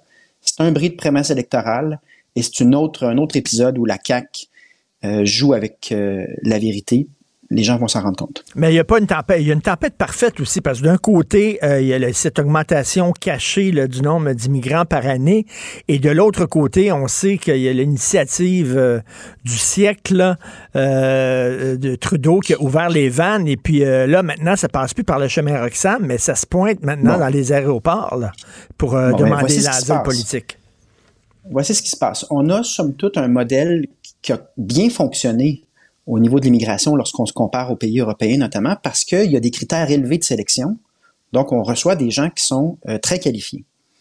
Mais le gouvernement Trudeau, qui est obsédé par son initiative du siècle et qui est dans une dérive idéologique là-dessus, a commencé avec Roxham, c'est-à-dire qu'il y avait un nombre illimité de personnes ne suivant aucun critère, donc une filière parallèle de gens qui rentraient euh, à travers Roxham. Aussitôt qu'ils ont eu fermé Roxham, ils ont changé les critères aux aéroports pour qu'un simple visa de touriste permette d'arriver à l'aéroport à Montréal et euh, de faire une demande d'asile. Donc, c'est, euh, ça explique pourquoi on a toujours euh, un nombre très important de demandes d'asile et de personnes temporaires, de personnes qui n'ont pas de statut. Et on accueille en ce moment neuf fois plus de temporaires qu'à l'époque de Philippe Couillard et des libéraux. Et on, sait très peu de, ces gens-là. On sait que c'est particulièrement le cas euh, d'immigrants euh, temporaires ou de demandeurs d'asile venant du Mexique. Euh, mais c'est un phénomène qui est créé de toutes pièces par le gouvernement fédéral, qui modifie les règlements sans consulter le Québec, avec un afflux donc important, ça se compte par dizaines de milliers. Donc, c'est parce qu'avant, lorsqu'on voulait avoir un permis euh, de tourisme, il fallait dire je vais revenir dans mon pays après X temps. Je ne resterai pas au Canada. Et là, ils ont changé les règles. On n'a plus besoin maintenant de promettre qu'on va retourner chez nous pour avoir un permis, euh, un permis de tourisme. Exact. Donc, le nombre de personnes temporaires va augmenter. C'est autour de 471 000 au Québec en ce moment. Et donc, quand on regarde ça sous l'angle de la crise du logement, on a au minimum, on aura accueilli 120 000 personnes, probablement autour de 150 000 lorsqu'on prend les temporaires et les permanents cette année, et on construit 19 500 logements. Donc, pas besoin d'être un scientifique ou un économiste de grand offre et demande. La crise du logement, c'est qu'on accueille plus de personnes que ce qu'on est capable de loger, de construire en logement, plus de personnes que ce qu'on est capable de franciser et plus de personnes que euh, la, question euh, des, des, services, notre capacité à offrir des services de qualité à tout le monde. Il faut vraiment pas mélanger. Là. On est ici dans une discussion sur les seuils d'immigration et ça n'a rien à voir avec la volonté légitime des Québécois d'être de bien accueillir les hmm. nouveaux Québécois. Donc, on peut être très accueillant, mais se poser quand même la question, est-ce qu'on est devant une bonne politique publique ou une mauvaise politique publique? Et moi, je, je suis un des rares à, à, le dire là, de manière la plus transparente possible. Non seulement ce sont des mauvaises politiques publiques, mais la crise du logement qui existe déjà et la crise du français et des services vont s'aggraver au rythme où vont les choses. Et la CAQ se met la tête dans le sable et nous dit, il n'y a rien qui a changé, tout va bien, on est à 50 000. C'est vraiment de la foutaise. C'est se moquer des gens. Et Paul Saint-Pierre Plamondon, dans le texte que vous avez écrit, qu'on peut aller voir sur votre page euh, Twitter, sur votre compte Twitter, vous dites qu'il y a 40% des dormeurs dans certains refuges pour sans-abri qui sont des immigrants. Donc, ils n'arrivent pas, eux autres, à trouver un endroit où se loger et ils doivent aller dormir dans des refuges qu'on avait, qu'on avait ouverts pour les sans-abri qui sont ici. Oui, puis c'est souvent des jeunes euh, qui savent pas euh, quoi faire, où aller. Donc, on est en train de créer de, de toutes pièces une, crise sociale qui aura plusieurs conséquences. Il faut à tout le moins sortir de l'omerta. Je pense qu'il y a, je, dis dans mon texte aussi qu'il y a une partie des élites médiatiques qui, dans euh, leur texte, euh, n'osent pas nommer euh, ce qui se passe, de peur peut-être de se faire traiter de certains noms. Et de mon point de vue, c'est pas un débat sur le nationalisme ou l'inclusivité ici. C'est vraiment une analyse objective de la qualité de nos politiques publiques, l'absence de prévision, l'absence de réflexion même Euh, puis on est en train de créer donc des, des, des, des situations très dures. Puis je Ben, pense que la majorité des Québécois veulent bien accueillir, euh, accueillir décemment toute personne euh, qui rentre au Québec. Est-ce que M. Legault et Mme Fréchette sont d'accord avec Marc Miller, le ministre de l'Immigration au fédéral, qui dit, ben oui, mais ils vont construire des maisons, les nouveaux, donc euh, il n'y aura pas de crise du logement. Ils vont venir ici, puis ils vont construire des maisons. Ils ont l'air d'accord avec ça, eux autres. Ils le sont pas, mais euh, de dire qu'ils ne sont pas d'accord mettrait au grand jour le fait que leur plan d'influencer le fédéral et d'obtenir des gains, de voir le Québec se- être considéré par le fédéral, est un échec total, mais un échec cuisant. Les politiques du fédéral, quand Marc Miller les annonce, il ne consulte pas le Québec et il sait très bien ce qu'il fait. Et, et lorsqu'on nous raconte des sornettes comme plus euh, des personnes arrivent, plus eux-mêmes vont bâtir les maisons, c'est de nier les règles fondamentales de l'offre et de la demande. Et c'est de nier aussi l'expérience de chacune des provinces canadiennes au cours des dernières décennies. Est-ce que d'augmenter les seuils, rappelons que c'est Jean Charest qui avait fait ça au Québec, il avait dit on va passer de 35 000 à 50 000 parce que ça va régler la pénurie de main-d'œuvre. Est-ce que ces augmentations-là ont augmenté, augmenté l'offre de logement? Est-ce que ça a réglé la pénurie de main-d'œuvre? Non, au contraire, ce sont des situations qui se sont aggravées. Il faut en tirer les conclusions évidentes. Mais je pense qu'à nouveau, on se moque de la population. là. Quand on dit des choses comme ça, je dis, c'est juste pas sérieux. Et ça parle d'une détérioration du niveau politique, une détérioration de la pensée politique. Mais Euh, on en se souvient du, de- slogan là, de M. Legault, en accueillir moins pour en prendre soin. C'était ça l'idée de la, la CAQ au départ, c'est-à-dire on va accueillir des gens, mais en vrai. tenant compte de notre capacité d'accueil. C'était pas vrai. Il a dit ça en 2018 pour se faire élire. Il a placé un an seulement le seuil à 40 000 pour ramener le seuil de Philippe Couillard. Donc, il vraiment, il, il n'a pas suivi son engagement. Il a induit en erreur la population. Il a refait le même manège en 2022 en disant c'est suicidaire d'aller à plus de 50 000. Quelle est la première chose qu'il a fait? Aller à plus de 50 000, en plus de perdre complètement le contrôle de l'immigration temporaire avec les conséquences très réelles sur le logement et sur le français et sur les services également, on commence à le voir. Euh, là, j'en discutais tantôt, un peu plus tôt, avec euh, Tom Mulcair, puis il dit, ah, là, là, il joue sur les émotions, euh, Paul Saint-Pierre Plamondon, puis bon, il semblait laisser sous-entendre que c'était la peur de l'autre, etc. Mais vous n'êtes pas tout seul à faire ce calcul-là. La Banque du Canada le fait. Il y a des, l'économiste. Pierre Fortin, dans l'actualité, avait fait un très gros texte aussi sur l'immigration en disant qu'on s'en allait vers une crise sociale majeure, lui aussi, si on, on- on continuait avec des, cibles aussi élevées. Il n'y a aucun sentiment de peur dans ce que j'écris. Je fais juste réitérer ce que la Banque du Canada, la Banque de Montréal la Banque nationale dit. Et de ce point de vue, je dénonce le mensonge de certains chroniqueurs qui nous font croire que augmenter les seuils vont régler la pénurie de main-d'œuvre. C'est pas vrai. C'est pas ça que les études disent. Il n'y a aucune donnée qui confirme ça. Et je dénonce le mensonge euh, ou l'espèce d'omerta, d'aveuglement volontaire sur une crise qui se développe et qui s'aggrave avec des, conséquences très réelles. Donc, je pense que c'est plus une, question d'honnêteté intellectuelle, de, rigueur par rapport aux données qu'on a. Et, je pense que euh, M. Mulcair, c'est lui qui verse dans l'idéologie. Lorsqu'à chaque fois qu'on essaie d'avoir un débat intelligent et serein sur ce qui se passe en ce moment, ben, il accuse tout le monde de peur, qui est typique là, de, du mouvement NPD Québec solidaire.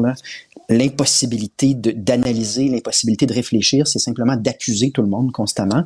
Et c'est un climat très malsain sur le, sur le plan démocratique, à mon avis. Et monsieur, Plamondon, c'est que j'imagine ils savent compter à la CAC. Comment ça se fait euh, qu'ils arrivent là, qu'ils ils sont capables de compter comme vous, comme la Banque du Canada, comme l'économiste Pierre Fortin? Euh, ils ont vu euh, les calculs de ces gens-là. Pourquoi ils tendent, pourquoi ils disent non, il n'y a aucun problème, 50 000, etc. Quel, quel ils jouent là? Ben, ils sont pris euh, avec euh, un conseil du patronat puis euh, des élites économiques qui veulent le plus de travailleurs bon marché et qui n'ont pas comme considération tous les, les enjeux sociaux que je viens de mentionner. Ils sont pris avec un gouvernement fédéral qui sont obsédés par l'initiative du siècle, donc qui mettent également de pression.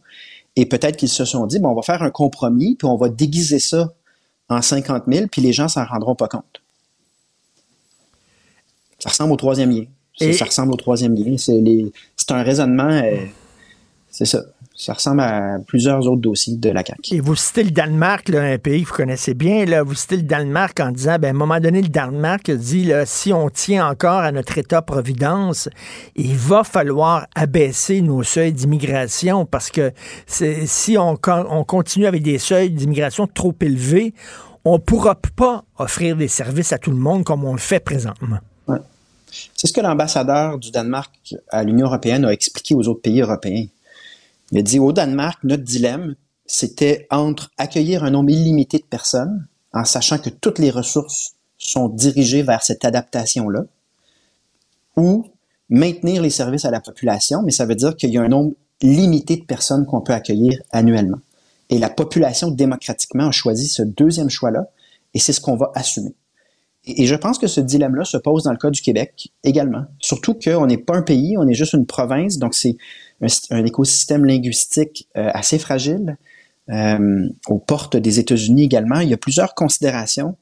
Et, rappelons que même si on descendait les seuils à 35 000, on serait encore parmi les endroits dans le monde qui accueillent le plus de personnes annuellement. En ce moment, là, on est au plus du double que ce que la France et les États-Unis font, par, exemple. Donc, euh, quand, on, lance des accusations, parce qu'on essaie juste de, de réfléchir intelligemment, avec un peu de recul sur si nos politiques en ce moment ont du sens ou pas.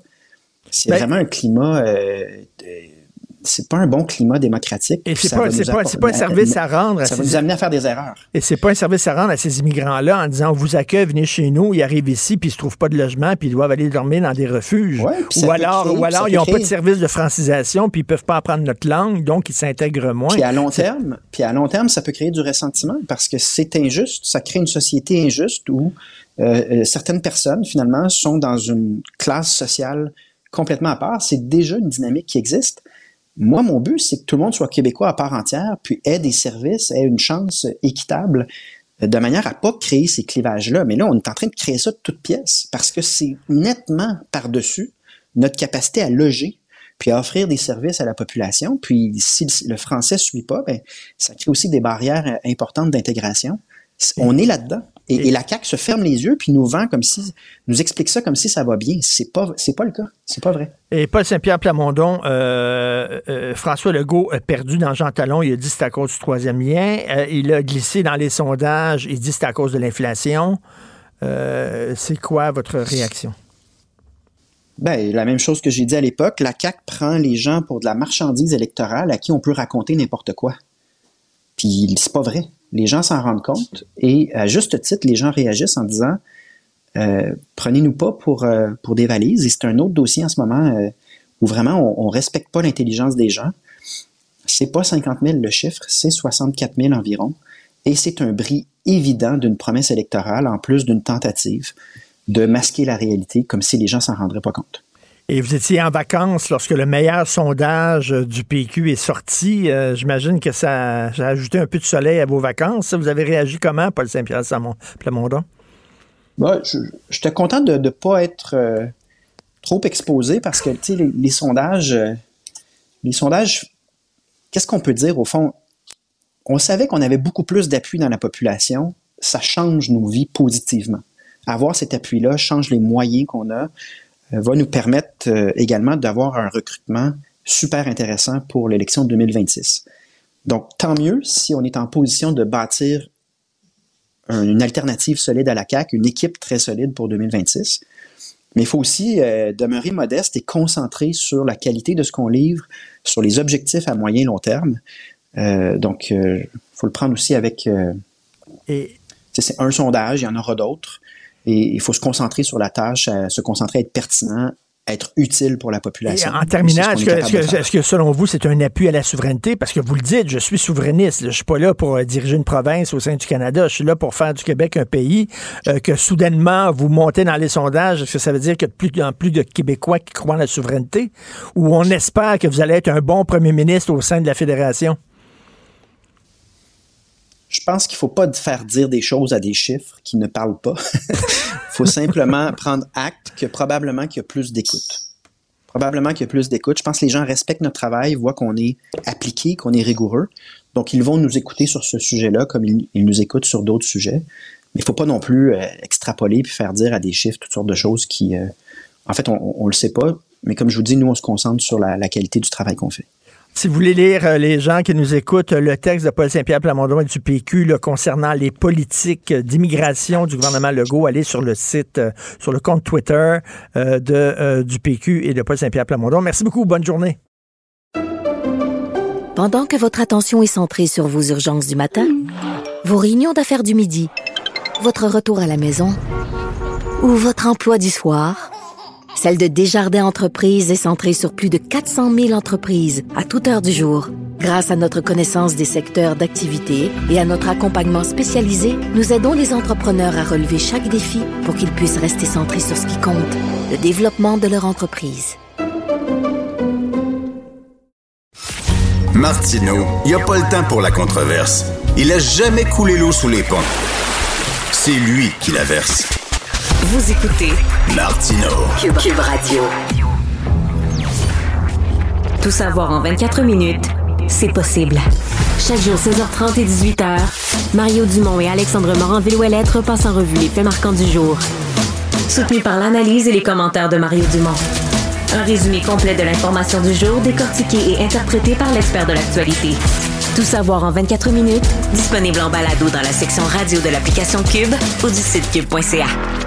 Martino. L'opinion populaire. Jean-Sébastien Bélanger, il est enseignant au département de philosophie du cégep Sorel-Tracy. Il a publié un texte, une lettre ouverte dans la section Faites la différence. Allez sur le site Internet du Journal de Montréal, Journal de Québec. Vous allez pouvoir lire son, excellente lettre euh, qui s'intitule Je fais la grève pour toi. Et il explique aux lecteurs, euh, aux lectrices, euh, pourquoi il fait la grève. à la toute fin de son texte, je vais vous citer un, passage, à mes étudiants qui devraient être en classe et qui malheureusement n'auront pas cours, à cette grand-mère que je connais pas et qui prend soin de ses petits-enfants pendant que les parents sont partis travailler, je veux m'excuser. Mais j'aimerais aussi souligner que les sacrifices que chacun est appelé à faire dans la présente situation ont une visée noble qui nous dépasse et nous rassemble. Il est avec nous. Jean-Sébastien Bélanger, bonjour. Bonjour, merci de me recevoir. Ben merci. Euh, j'ai vu ce matin des, automobilistes qui klaxonnaient en appui euh, euh, aux, employés de la fonction publique qui, qui étaient dehors avec des banderoles. Est-ce que vous pensez que la population comprend le, combat qui est celui, entre autres, des professeurs? Oui, je pense que les, les gens comprennent bien. C'est une situation quand même euh, inédite. Là, ça fait longtemps euh, qu'on a eu 420 000 personnes euh, dans la rue qui manifestent leur mécontentement. Puis il y a des raisons pour ça, évidentes. Je pense que dans la population en général, les gens comprennent que les offres qui sont présentées du côté du gouvernement sont vraiment, vraiment loin d'être des offres qui peuvent véritablement être jugées sérieuses puis constructives pour l'avenir du Québec. Donc oui, je pense qu'il y a un bon appui quand même du côté de la population, oui. Il y a des gens qui disent Ouais, mais ils veulent s'enrichir et vous, vous répondez dans votre texte Non, non, on veut juste pas s'appauvrir. Ben, ben, c'est ça, on, a tendance à voir là-dedans, euh, d'une part, des fonctionnaires, d'autre part, des citoyens, qui, des contribuables qui paient pour ces fonctionnaires-là. Puis là, je, pense que la situation en ce moment, c'en est une qui est euh, telle que tout le monde est dans le même bateau. Euh, tout le monde est ensemble pour faire fonctionner correctement euh, les services fondamentaux qui, sont à offrir dans une société, la santé, l'éducation. Et, euh, et c'est ça, c'est si on n'est pas capable simplement d'offrir euh, ce, qui, correspond à l'inflation pour les, les travailleurs, ben, ces gens-là s'appauvrissent, puis en bout de ligne, ben, c'est notre société qui va avoir de plus en plus de difficultés à, à livrer la marchandise. On va avoir de la difficulté à attirer des nouveaux enseignants, dans la profession, on va avoir de la difficulté à, avoir euh, des travailleurs dont on a besoin pour pouvoir assurer ces services euh, euh, publics-là. Écoutez, hier, M. Bélanger, je regardais une émission sur TV5, une émission euh, où on entendait des, enseignants français. C'était en France. Et ils disaient, on est rendu que c'est juste si on n'accroche pas les gens à l'extérieur, parce qu'eux autres aussi, ils ont une pénurie de main-d'œuvre, en disant, ben, ça te tente-tu d'enseigner, puis tout ça? Euh, et, puis ils disent, nous autres, on était formés pour enseigner.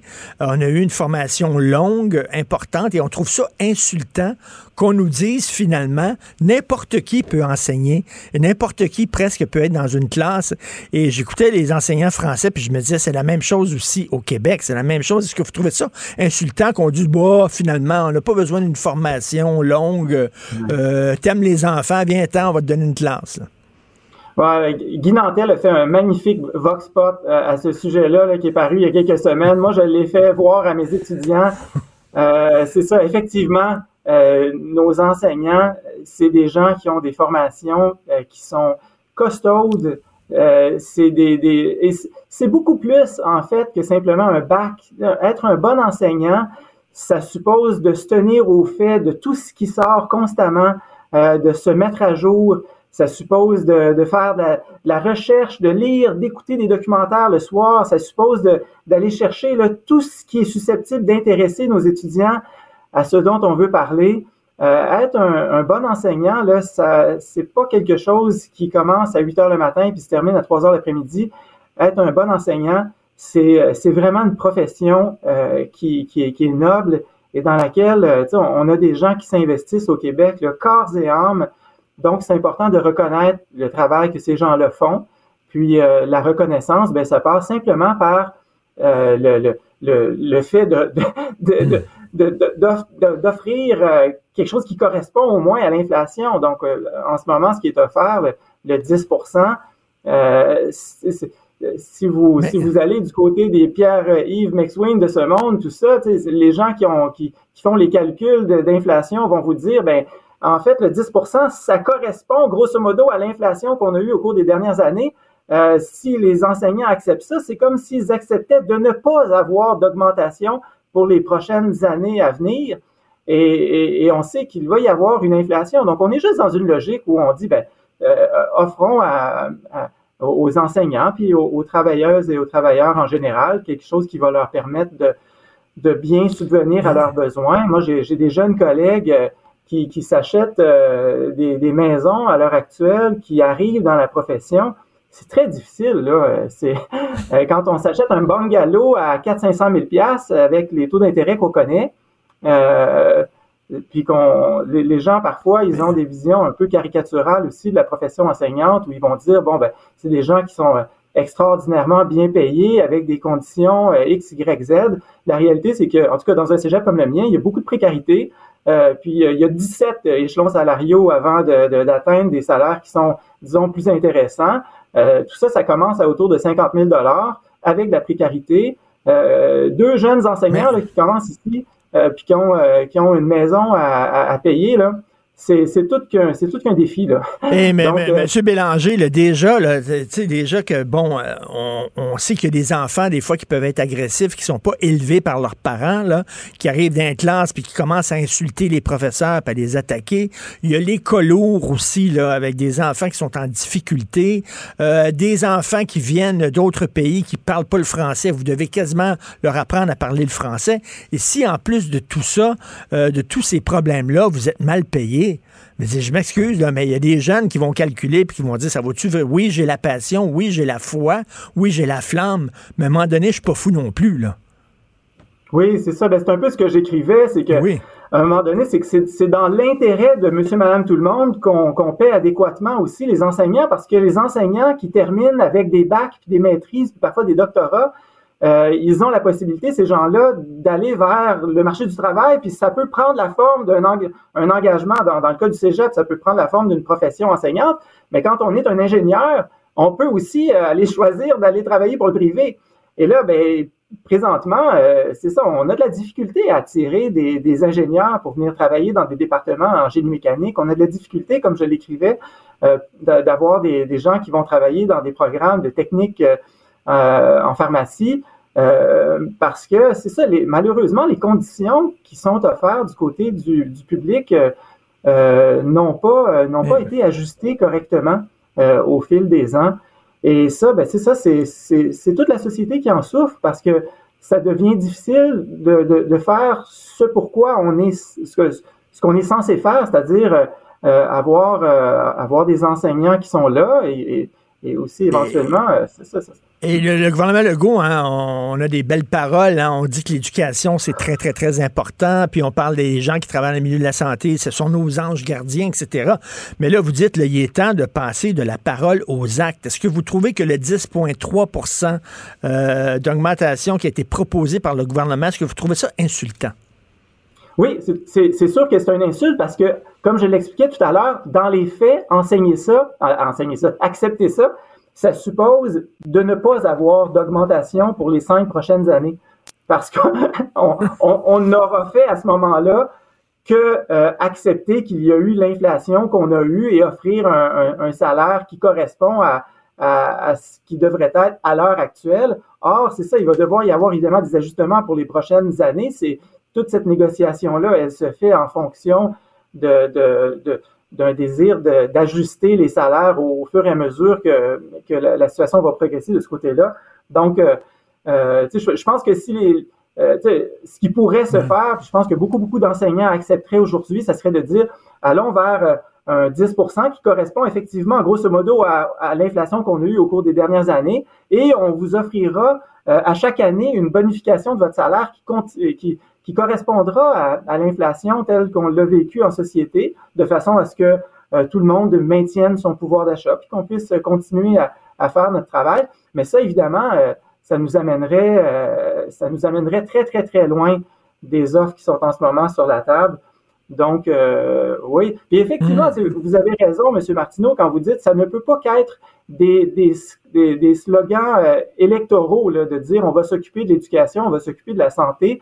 C'est les deux, euh, c'est les deux euh, secteurs névralgiques de notre société et ça correspond à une masse de, travailleurs, des gens passionnés, des gens qui veulent pouvoir s'investir adéquatement dans leur carrière.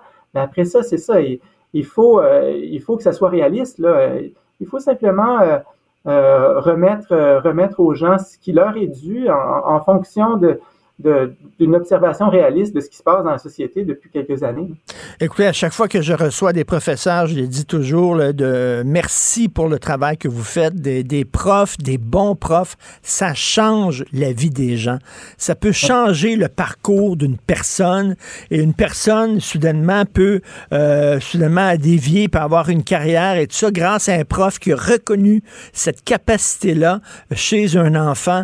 Euh, donc, je pense que c'est important. Et comme vous le dites, vous faites la grève, pas pour vous, mais vous faites la grève pour nous tous euh, actuellement. Donc, on peut lire ça, ce texte-là de Jean-Sébastien Bélanger, enseignant au département de philosophie au cégep Sorel-Tracy. On espère que ça va se régler avant le temps des fêtes. On verra. On l'espère tous, et c'est ça, on n'est pas là par plaisir. Euh, et merci beaucoup, Monsieur Martineau, de, nous permettre de porter un peu le message.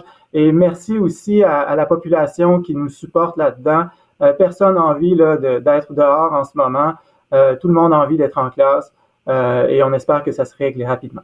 En tout cas, on va entendre peut-être des klaxons aujourd'hui euh, d'appui. Merci beaucoup. Merci, Monsieur Jean-Sébastien Bélanger. Bonne journée.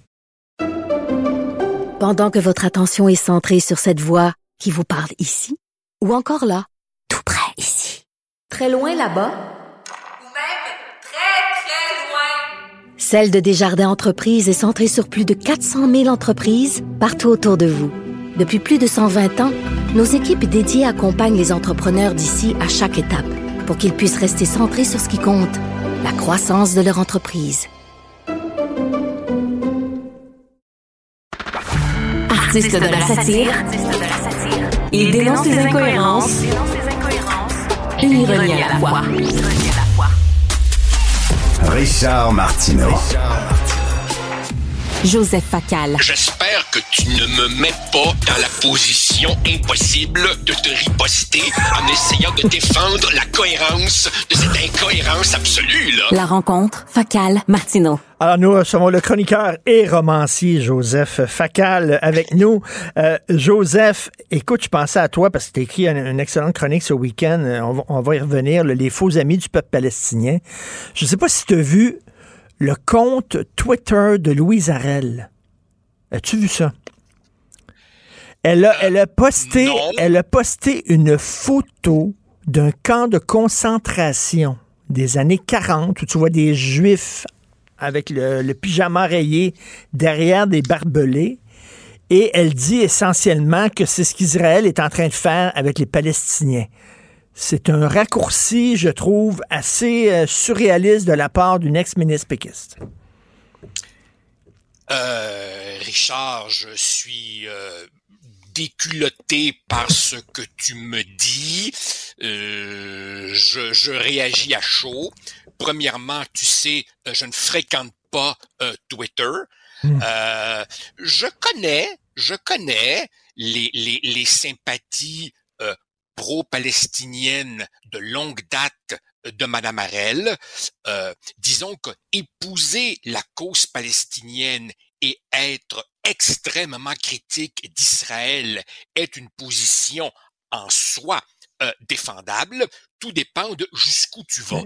Et là, évidemment, si tu fais un amalgame entre ce qui se passe en ce moment et la Shoah, alors là, évidemment, je crois qu'on dépasse les bords. Mais est-ce que, les mots ont encore un sens? Tu, tu viens de remplir le 1200 pages d'un roman, tu, choisissais tes mots avec soin pour leur faire dire la chose que tu voulais qu'ils disent. Lorsqu'on dit qu'Israël est en train de commettre un génocide, est-ce que le mot génocide, on le vide de son sens, là? Je, je, je, je, crois je crois effectivement, Richard, que nous sommes à une époque où euh, les mots ont perdu leur sens. Et peut-être justement que c'est la raison pour laquelle j'ai voulu faire une incursion dans, dans, dans le passé avec mon roman, parce que je n'en peux plus de cette époque actuelle où on fait dire n'importe quoi aux mots. Comprenons-nous bien, Richard, là, un génocide, c'est une opération planifiée systématique pour éliminer tous les êtres humains d'une communauté X ou Y parce qu'on leur reproche essentiellement de faire partie de cette communauté X ou Y. Richard, je veux pas être macabre, mais Israël a les moyens militaires et technologiques de raser complètement Gaza. Ce n'est pas ce qu'il fait. Je comprends très bien, je comprends très bien que quand des terroristes se dissimulent parmi une population civile, se servent d'ambulances comme moyen pour transporter des combattants et des armes, il y aura inévitablement des, dommages collatéraux. Affreuse expression pour désigner des victimes civiles. Mais non, franchement, génocide, mais que veux-tu, que veux-tu, en ces temps, le, le, le, sens de la mesure se, se, se perd et, et c'est comme si les gens, pour euh, attirer l'attention, voulaient aller de plus en plus dans la surenchère. Écoute, je te raconte quelque chose, Richard. Je comprends, je comprends que les images qui nous proviennent de Gaza sont terribles et suscitent une émotion normale, légitime, que je ressens. Mais mets la main, s'il te plaît, mets la main sur le dernier numéro de la revue britannique The Economist, habituellement euh, un, exemple de, sûreté et, de, choix de ces mots mesurés. Et on y rapporte dans ce numéro qui a Joe Biden en couverture et qui s'appelle America's Test, c'est la dernière livraison ou l'avant-dernière, on rapporte que l'armée israélienne a organisé pour un pool select de journalistes avec interdiction d'enregistrer. Elle a organisé un visionnement de certaines des images qui ont été captées sur les caméras corporelles des guerriers du Hamas quand ils sont rentrés en Israël. Et on décrit, sans montrer, ce qu'il y a dans ces images. C'est épouvantable. The Economist utilise elle-même l'expression que des cinéphiles comme toi et moi connaissons, les snuff movies. Ces, ces, ces films clandestins, illégaux, euh, euh, qui, qui, qui, montrent des choses abominables. Il paraît qu'on est dans ce registre-là. Hein? Euh, tu vois des guerriers du Hamas qui prennent la pause après avoir fait des choses que je ne décrirai pas en ondes. Alors, alors, sauf qu'évidemment, d'un côté, tu as des images très graphiques, dures, j'en conviens, qu'on nous montre à la télévision. Et, c'est correct, je dis pas non. Soir après soir, il faut montrer la souffrance de la population civile, mais d'un autre côté, on oublie un peu trop rapidement ce qui a déclenché cette riposte.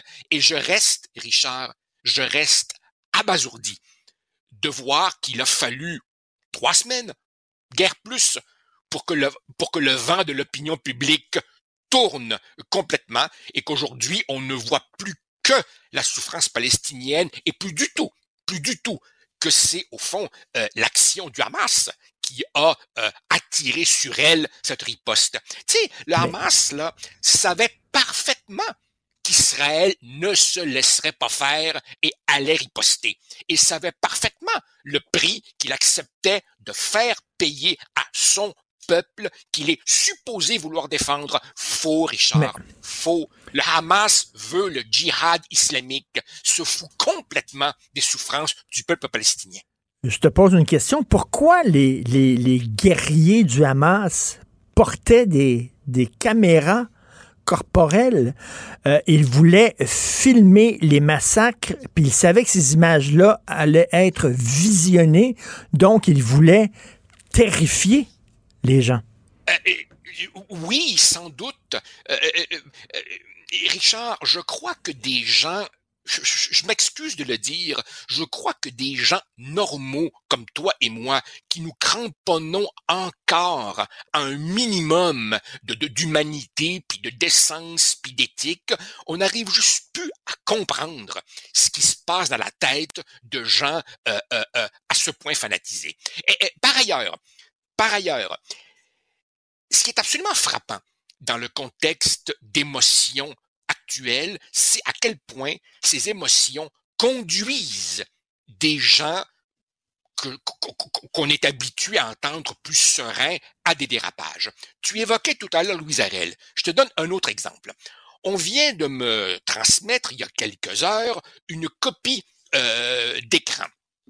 La députée de Québec solidaire, Ruba Gazal. Oui. Personne que j'ai toujours considéré estimable, personne dont je ne doute pas de la bonne foi, personne dont je comprends l'émotion légitime étant elle-même d'origine palestinienne. Bref, personne pour qui j'ai toujours eu euh, une, indéniable estime. Eh ben, sur sa page Facebook, elle fait la promotion d'une levée de fonds, d'accord, très bien, en faveur de Gaza, mais la levée de fonds s'intitule, elle est faite sous le slogan du fleuve à la mer, from the river to the sea. Il faut savoir, Richard, d'où vient ce slogan. La version complète est From the river to the sea, Palestine will be free. Un, slogan que l'on répercute depuis des décennies. Alors écoute bien là. Si tu revendiques les droits des Palestiniens, je veux bien. Tu sais, je pense, nous pensons que les Palestiniens ont droit à leur pays.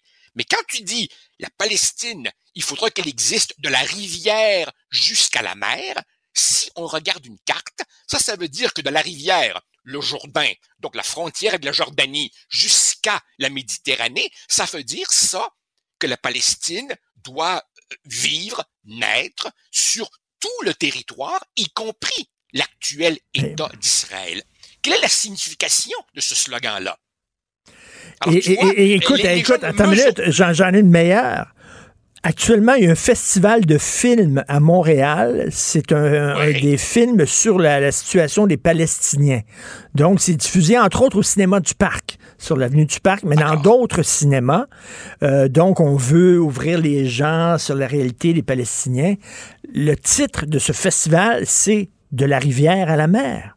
C'est ça, c'est ça. C'est ça, le titre. De... Écoute, là. Alors, alors, alors on n'est plus du tout là on n'est plus du tout là dans la solution des, des deux, États. États, Camp David, Oslo. Non, non, non. On est dans un seul État, la Palestine, de la rivière Jourdain jusqu'à la Méditerranée. Ça, ça veut dire plus d'Israël. Ça, c'est la solution à un État. Autrement dit, Richard, autrement dit, en ce moment, ce drame fait que des gens se dévoilent et les Palestiniens, les ben. pauvres Palestiniens, devraient se méfier de leurs supposés amis. Tiens, c'est toi-même, excuse-moi, peut-être que je vais te scouper, c'est toi-même qui m'a fait parvenir tout à l'heure le tweet oui. de Adil Sharkawi.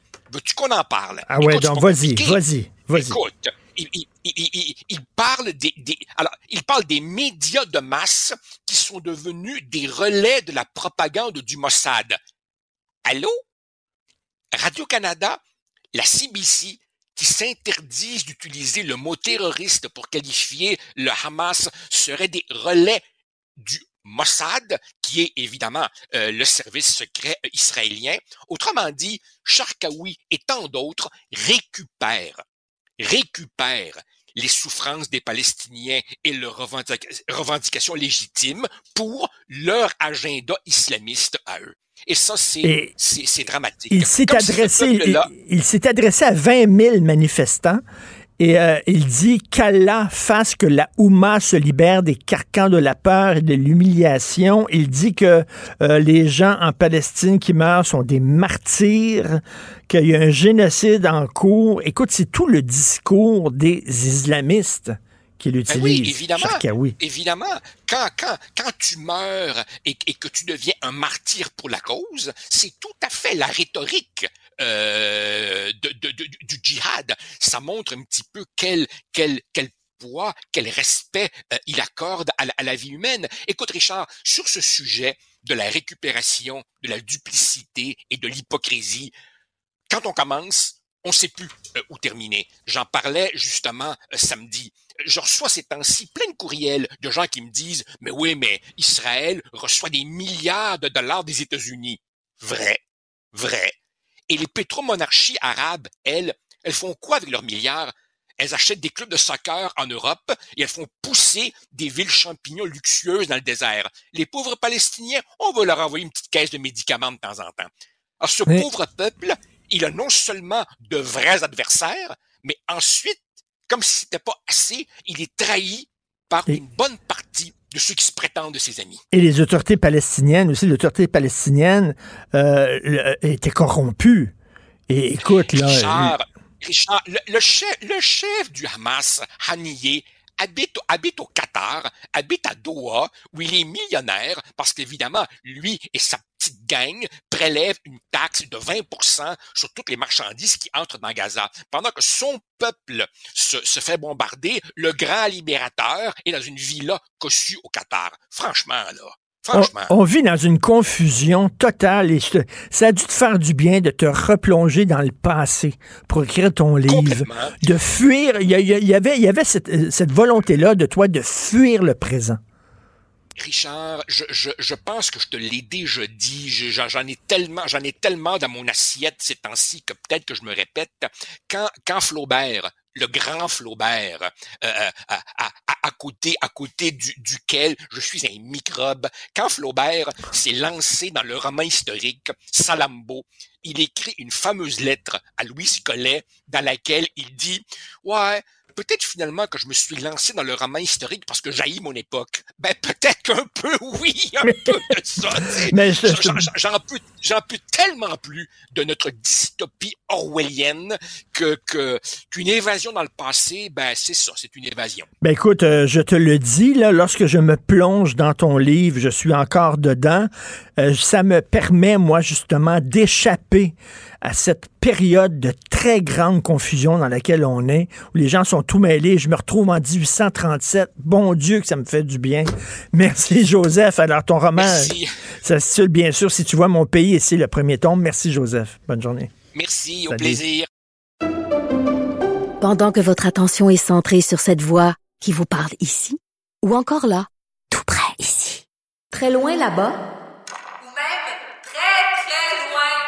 Celle de Desjardins Entreprises est centrée sur plus de 400 000 entreprises partout autour de vous. Depuis plus de 120 ans, nos équipes dédiées accompagnent les entrepreneurs d'ici à chaque étape pour qu'ils puissent rester centrés sur ce qui compte, la croissance de leur entreprise. Richard Martineau. Plongé dans l'actualité avec des observateurs qui pensent à contre-courant. Le mois de novembre, c'est le mois des morts, mais c'est aussi le mois de la littératie financière. C'est quoi la littératie financière? C'est comprendre comment fonctionne un système économique, comment ça fonctionne un CILI, des REER, euh, une carte de crédit, etc. La bourse, comment ça fonctionne? Malheureusement, selon le des marchés financiers, la note moyenne de compétences en littératie financière des Québécois, ce serait à peu près 54% Donc, on comprend pas comment fonctionne euh, le milieu économique et financier. Et ben, les affaires, si tu t'en occupes pas, elles vont s'occuper de toi. Alors, euh, Carmen Kong, elle est euh, avocate, mais elle prend du temps pour essayer justement d'enseigner le B à bas de la littératie financière aux gens. Carmen Kong, elle a publié un livre qui s'intitule Elle investit bâtir sa richesse grâce à la bourse. Ce livre est devenu, boum, un best-seller. Ça marche au bout. Elle a un site Instagram qu'elle dirige sous le pseudonyme Elle investit. Il y a 47 000 personnes qui la suivent sur Instagram. Elle est avec nous. Carmen Kong, bonjour. Bon matin, Richard. Bonjour. Ben là, vous, vous êtes euh, avocate. Comment vous devez être déjà très, très occupé. Comment ça, vous, euh, puis votre site euh, Instagram, notre, notre recherchiste Florence Lamoureux, une grande fan de votre site. Elle me montrait ça ce matin. C'est vraiment, c'est super bien fait, avec toutes sortes de conseils très simples. Pourquoi vous faites ça? Parce que j'imagine que vous avez, vous avez pas de temps à perdre, vous? Oui, ben en fait, euh, moi j'ai j'avais réalisé que j'avais une certaine facilité à vulgariser euh, des concepts, là, probablement grâce à ma formation d'avocate. Puis moi, euh, il faut savoir que avant l'âge de 28 ans, là, présentement j'ai 33, avant l'âge de 28 ans, je ne connaissais absolument rien aux finances. Là, j'investissais pas, je savais pas la différence entre un REA et un CDI. sais, Moi, je, moi aussi, j'aurais la note de passage de l'AMF, probablement, de, du test de l'AMF, probablement. Donc, à ce moment-là, j'ai reçu une somme d'argent en héritage, donc j'ai décidé, bon, là, je vais me prendre en main, j'ai quelque chose à faire avec ça. Euh, donc, j'ai commencé beaucoup à lire. Euh, sur le sujet. Puis je me suis aperçue que dans mon entourage, on se posait beaucoup les mêmes questions. Les gens, bon, comment on fait pour investir, tout ça. Puis je me disais aussi qu'on avait peut-être besoin d'une McSweenette au Québec parce que mon histoire est vraiment pas unique. Donc c'est là que j'ai parti ma page Instagram en 2021, là, elle investit, puis euh, c'est parti comme ça. Euh, votre page Instagram, je le dis, c'est vraiment bien fait. vous utilisez beaucoup l'imagerie un peu Barbie, puis c'est rose et tout ça. Donc j'imagine que vous vous adressez aux femmes, mais entre vous puis moi, là, chez nous, c'est moi qui comprends rien en finance. Je comprends rien. C'est ma blonde qui est la tête de la finance. C'est pas, pas vrai que c'est toujours des, gars qui prennent en charge les affaires puis les filles connaissent rien. Des fois, ça peut être l'inverse aussi. Oh, absolument. Sauf que statistiquement, c'est quand même plus l'homme. Puis euh, il y a la United Bank of Switzerland qui avait fait une étude en 2021 puis disait que 82% des femmes s'en remettent à leur conjoint pour ce qui est question euh, de, de, finances. Donc peut-être que chez vous, Richard, c'est cette façon-là. C'est peut-être Faudrait pas qu'elle s'en euh, remette à moi parce que ça irait pas bien, ces finances. c'est vrai que l'argent n'a pas d'odeur, mais peut-être qu'elle a une couleur, c'est le rose. Écoutez, moi, moi, je, l'avoue, j'ai commencé à économiser des rires, tout ça trop tard. J'aurais dû commencer ça plus jeune. Là, ça va bien, tout ça. Euh, je me suis rattrapé. Sauf que c'est ça aussi ce que vous voulez dire, c'est euh, euh, plus tu commences jeune, plus ta sécurité financière va être assurée. Oh, absolument. Tu bon, le meilleur conseil que je pourrais donner, là, c'est commencer à. Tu sais, on a souvent tendance à repousser les choses parce qu'on se dit bon ben j'ai une job étudiante, j'en fais pas tant que ça de l'argent, mais moi j'ai commencé à travailler au McDo à 14 ans. J'aurais tellement voulu commencer à, à ce moment-là d'investir. C'est juste d'installer une, une, habitude pour que, bon, quand on arrive sur le marché du travail avec le gros salaire, en guillemets, ben, on sait déjà quoi faire avec, puis on a déjà, on va déjà avoir une longueur d'avance sur, euh, sur nos pères, là, dans le fond. Puis tu parlais de Barbie and Ken, mais c'est un exemple que j'ai donné sur euh, mon, ma page Instagram. Là, bon, je dis, bon, parce qu'il y a beaucoup de personnes, en fait, qui savent pas la différence entre épargner et investir. Moi, longtemps, j'ai pensé que, bon, être responsable financièrement, c'est de d'épargner, mais mhm. j'avais tort, il fallait aussi investir. Fait très concrètement, l'exemple de Barbie et Ken, bon, Ken, s'il épargne 100 dollars par semaine, il y aura 150, euh, 150 000 au bout de 30 ans. Mais Barbie qui investit qui investit 100 euh, dollars, je m'excuse, par semaine à la bourse, par exemple, aura plus de 500 000 au bout de 30 ans si on wow. un rendement moyen de 7% par année, là, ce qui est environ dans les normes euh, selon les QPF. Fait que, cette différence-là, il faut la saisir, puis euh, c'est pour ça que on en parle. Mais c'est important, la littératie financière, de développer ça. Mais quand, quand vous qui, qui fait des budgets maintenant? Là? Quelle, quelle famille fait des budgets? Et vous savez, ils sont tous, la, la, plupart des Québécois, une grande majorité, sont, sont avec des cartes de crédit là, qui sont complètement remplies. Là, ils, sont, ils sont endettés. Est-ce que vous êtes découragé des fois lorsque vous regardez ça? Ben en fait, faut pas se surprendre parce que ces, ces sondages-là reviennent d'année après année, puis souvent le mois de, souvent durant le mois de novembre de la financière. Donc non, ça me surprend pas, mais je suis contente de pouvoir au moins voir la faire une différence hein, à ma façon, avec le livre, avec le- la page Instagram, euh, parce que je, je parle aussi avec ces gens-là, là, puis il y en a beaucoup qui me disent ah tu sais grâce à ton livre, grâce à ta page, ben là ça va donner confiance, ça va donner, euh, tu sais le, le, la- le petit push qu'il me fallait pour euh, prendre prendre rendez-vous avec un conseiller financier ou prendre mes finances en main tout ça. Fait à mon niveau, je, je vois que je fais une différence, donc dans, dans ce sens-là, ça m'apaise un petit peu. Euh, J'imagine, il y a des gars, ils ont peut-être acheté ce livre-là à leur blonde euh, comme cadeau, mais ils lisent, ils lisent, ils lisent en secret, par exemple, quand, quand ils vont aux toilettes. Là. Non, ben je, je suis certaine que c'est euh, c'est apprécié, l'acheter dans leur pays, à leur euh, c'est vraiment cool d'avoir ça. Euh, pourquoi vous faites ça? Je, je, je redis encore, là, ben là, vous devez être surprise quand même là, de, de, de l'intérêt que les gens vous portent. 47 000 personnes qui vous suivent sur Instagram. Pendant que votre attention est centrée sur cette voix qui vous parle ici, ou encore là, tout près ici, très loin là-bas, Celle de Desjardins Entreprises est centrée sur plus de 400 000 entreprises partout autour de vous. Depuis plus de 120 ans, nos équipes dédiées accompagnent les entrepreneurs d'ici à chaque étape pour qu'ils puissent rester centrés sur ce qui compte, la croissance de leur entreprise. Le livre qui est un best-seller? Euh, je pense que souvent les, les projets partent de soi. Euh, moi, j'aurais aimé qu'on m'enseigne les finances de cette façon-là. Euh, fait que je, je le fais un petit peu pour peut-être apaiser la, la, la, la petite fille que j'étais, que j'ai pas eu cette chance-là de, de me faire enseigner. Puis euh, moi, j'aime ça l'enseignement. Tu sais, je suis avocate, mais si je n'étais pas avocate, probablement que j'aurais été euh, professeur. Tu sais, je- j'aime ça. Je vois qu'il y a vraiment quelque chose de gratifiant là-dedans, de, de pouvoir aider les gens, puis de parce que c'est pas un, c'est pas quelque chose qui est facile à vulgariser. Tu sais, les, les concepts, c'est pas, c'est pas tant compliqué, mais de le mettre en mots, de, le- de le mettre de façon imagée, euh, c'est ça qui me distingue, je pense, des, autres personnes. Et, et, euh, Carmen, euh, c'est comme mal vu. Hein? À un moment donné, il y avait des projets d'enseigner justement la littératie financière aux jeunes dans les écoles. Puis là, j'entendais des syndicats, vous n'allez pas transformer nos enfants en petits capitalistes, puis tout ça. On dirait que s'occuper de ta, business, c'est comme mal vu. C'est parce que tu es, cupide, tu veux faire de l'argent, tu es, un sale capitaliste, etc.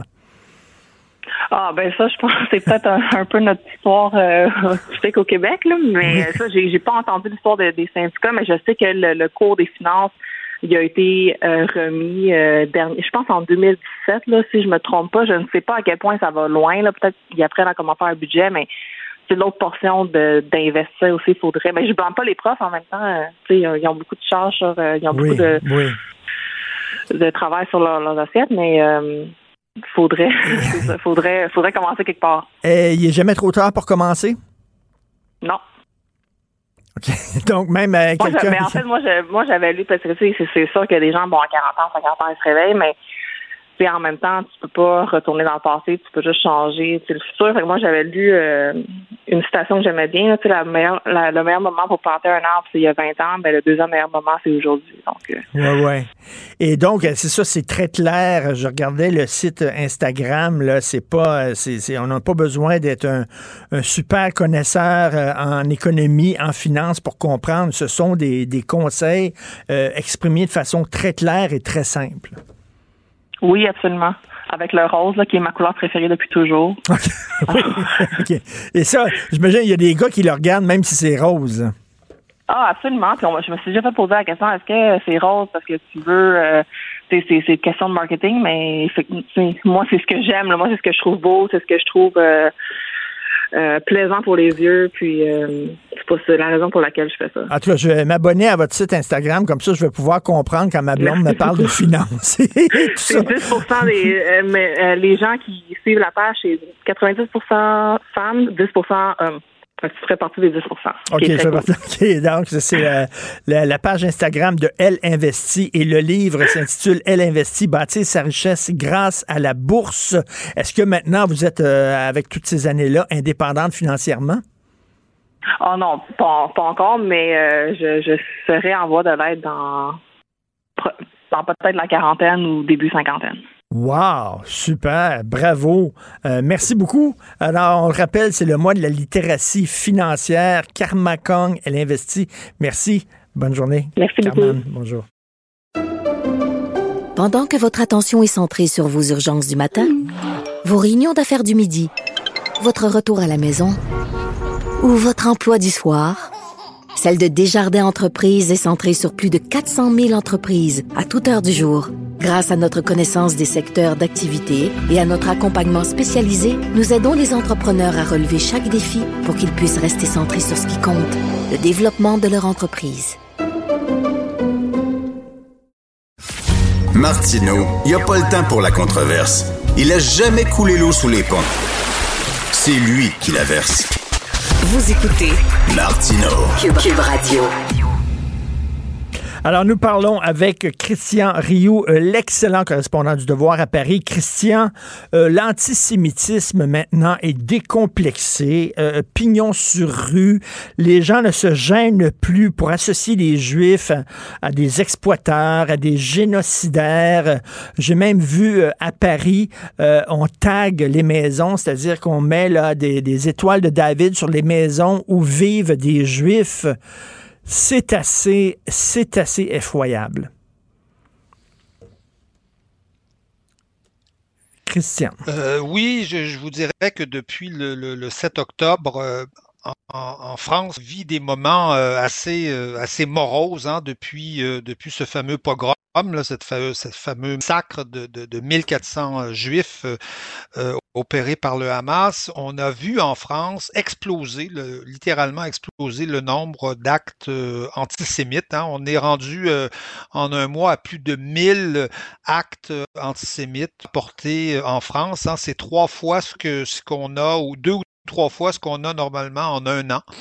Euh, donc, vous, voyez, et, et estime que euh, probablement moins de 20% des actes sont, euh, sont rapportés. Alors, vous l'avez nommé, des, on a vu des, on, avait, écoutez, j'avais jamais vu ça. Je vis en France depuis, depuis, depuis plus de 25 ans et j'avais jamais vu ça. Des étoiles de David taguées sur des maisons dans le 14e, dans le 13e arrondissement, des croix gammées dans en Seine-Saint-Denis. Évidemment, des, des insultes, des gens qui ont été, euh, qui ont été interpellés. Il y a des Juifs euh, qui, év- qui évitent ces jours-ci d'aller à l'université, par exemple, parce qu'on sait que les, les, les, les milieux universitaires, dépendant évidemment des facultés, sont assez euh, sympathiques à la cause palestinienne en général, là, ce qui est pas, ce qui est pas un mal, mais parmi ces gens-là, il y a des gens qui, qui aiment peut-être pas les Juifs. Et il y a, on retire les Juifs en, en, ici, retire leur mezuzah. Vous savez, la petite mezuzah, c'est la petite euh, Torah qu'on met sur le sur le de cadre de à l'entrée. Moi, quand quand j'étais petit. euh, euh, j'ai habité dans un immeuble où j'étais le seul à pas avoir de. J'étais, j'étais, j'étais vraiment malheureux à cette époque. Mais voyez-vous, aujourd'hui en France, il y a des Juifs qui la retirent comme ils retirent leur leur kippa. Donc, on on, assiste à une véritable explosion. En tout cas, la France est un peu sidérée, je dirais, de, de, de voir ça. Personne ne s'attendait à, à une chose euh, pareille. Il y a même des, il y a même des Juifs qui ont, qui ont parlé de s'exiler en Corse parce que, vous savez, il semblerait que la Corse est à peu près la la seule région en France où il n'y a pas autant de euh, rapporté. Que, donc, ce serait un lieu, un, lieu, un lieu de paix pour les Juifs. Mais vous voyez un peu l'état de, sidération dans lequel euh, les Français sont depuis, euh, depuis un mois et ça n'arrête pas de, je dirais, d'augmenter. Euh, euh, on fait des on fait des manifestations euh, euh, pour la Palestine. Euh, peut-être qu'il faudrait faire une manifestation contre l'antisémitisme. Enfin, Olivier Faure a eu l'intelligence euh, du Parti socialiste, a eu l'intelligence de, de le, de- de le proposer. Sauf que ce, ce qu'on voit aujourd'hui et ce et ce qui, euh, ce qui aujourd'hui apparaît clairement, c'est que l'antisémitisme actuel, celui qu'on voit, ce n'est plus celui euh, dont on parlait il y a Mhm. 30, euh, ou- il y a 30 ou 40 ans. Vous savez, traditionnellement, enfin, on connaît l'histoire de l'antisémitisme. C'est une, histoire qui est ancrée à droite, euh, 19e siècle, euh, Charles Maurras, euh, Drummond, euh, l'affaire Dreyfus. Donc, euh, pas, pas qu'il n'y ait pas eu d'antisémitisme à gauche. Il y a eu de l'antisémitisme au Parti communiste, par exemple, où on détestait les Rothschild et les, et les, les usuriers et les juifs qui avaient beaucoup, euh, beaucoup d'argent. Il, y a eu un, un, véritable antisémitisme à gauche aussi, mais traditionnellement, les origines sont plutôt, euh, sont plutôt, euh, sont plutôt à droite et on est obligé aujourd'hui très clairement de. Il ne s'agit pas de dire qu'il n'y a plus cet antisémitisme-là à, l'extrême droite. Probablement qu'il y a des, qu'il y a des, qu'il y a des, qu'il y a des restes de ça aujourd'hui, mais c'est l'antisémitisme qu'on voit et qui, se manifeste. Depuis, euh, je dirais, depuis une vingtaine d'années, on a assisté à une véritable migration de l'antisémitisme vers les milieux, je dirais, grosso modo, arabo, euh, arabo-musulmans, vers les banlieues françaises où euh, on voit une sorte d'antisémitisme presque presque culturel, hein, vous savez, qui, qui, qui, est évidemment importé avec, euh, avec l'immigration, qui vient très largement des pays, euh, des pays arabes. Hein. Quelqu'un comme, comme, comme le journaliste Kamel Daoud en, en Algérie euh, a écrit des, des, pages assez, assez éclairantes sur, sur, sur son enfance où on lui avait, on lui avait appris l'antisémitisme à l'école, disait-il. Oui. Comme tous les petits, comme tous les petits Arabes, comme tous les petits Algériens, c'était normal, il fallait détester le juif. Et en France aujourd'hui, je, je peux en témoigner, j'ai entendu ce genre d'insulte-là. Euh, il peut être assez courant de se faire traiter de sale juif pour se faire, pour se faire euh, insulter. C'est des choses que qu'on entend que, que moi j'ai personnellement euh, entendu. Euh, enfin, mes proches, des gens de proches de moi se sont fait traiter de sale juif ou de sale de sale juif, voyez-vous, sans être pour autant juif, ce qui est assez ce qui est assez amusant. Et donc, oui? Non, non, mais c'est que c'est que on peut être un juif et aussi être très critique du gouvernement en Israël, du gouvernement Netanyahou. Mais là, c'est même pas ça. Là. On demande pas, même pas aux gens où tu loges concernant la politique euh, israélienne. Tu es juif, tu es dans le mauvais camp.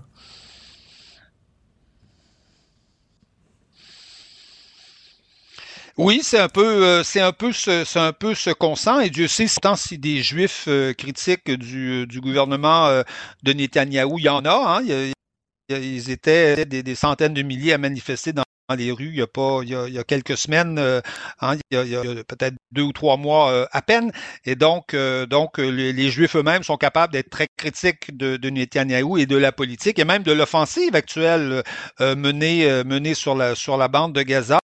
Mais oui mais mais non la France découvre une forme d'antisémitisme qu'elle ne, qu'elle ne soupçonnait pas. On nous avait pourtant averti. Hein. Il y a des gens qui ont écrit des livres là-dessus. Je pense à Georges Bensoussan qui, qui, qui, il y a 20 ans, avait hmm. écrit euh, un livre Soir perdu de la République et qui expliquait comment l'antisémitisme euh, était était apprimé pratiquement dans les familles de, de, de, banlieues, euh, des banlieues françaises. Imaginez, on l'a poursuivi en cours à ce moment-là.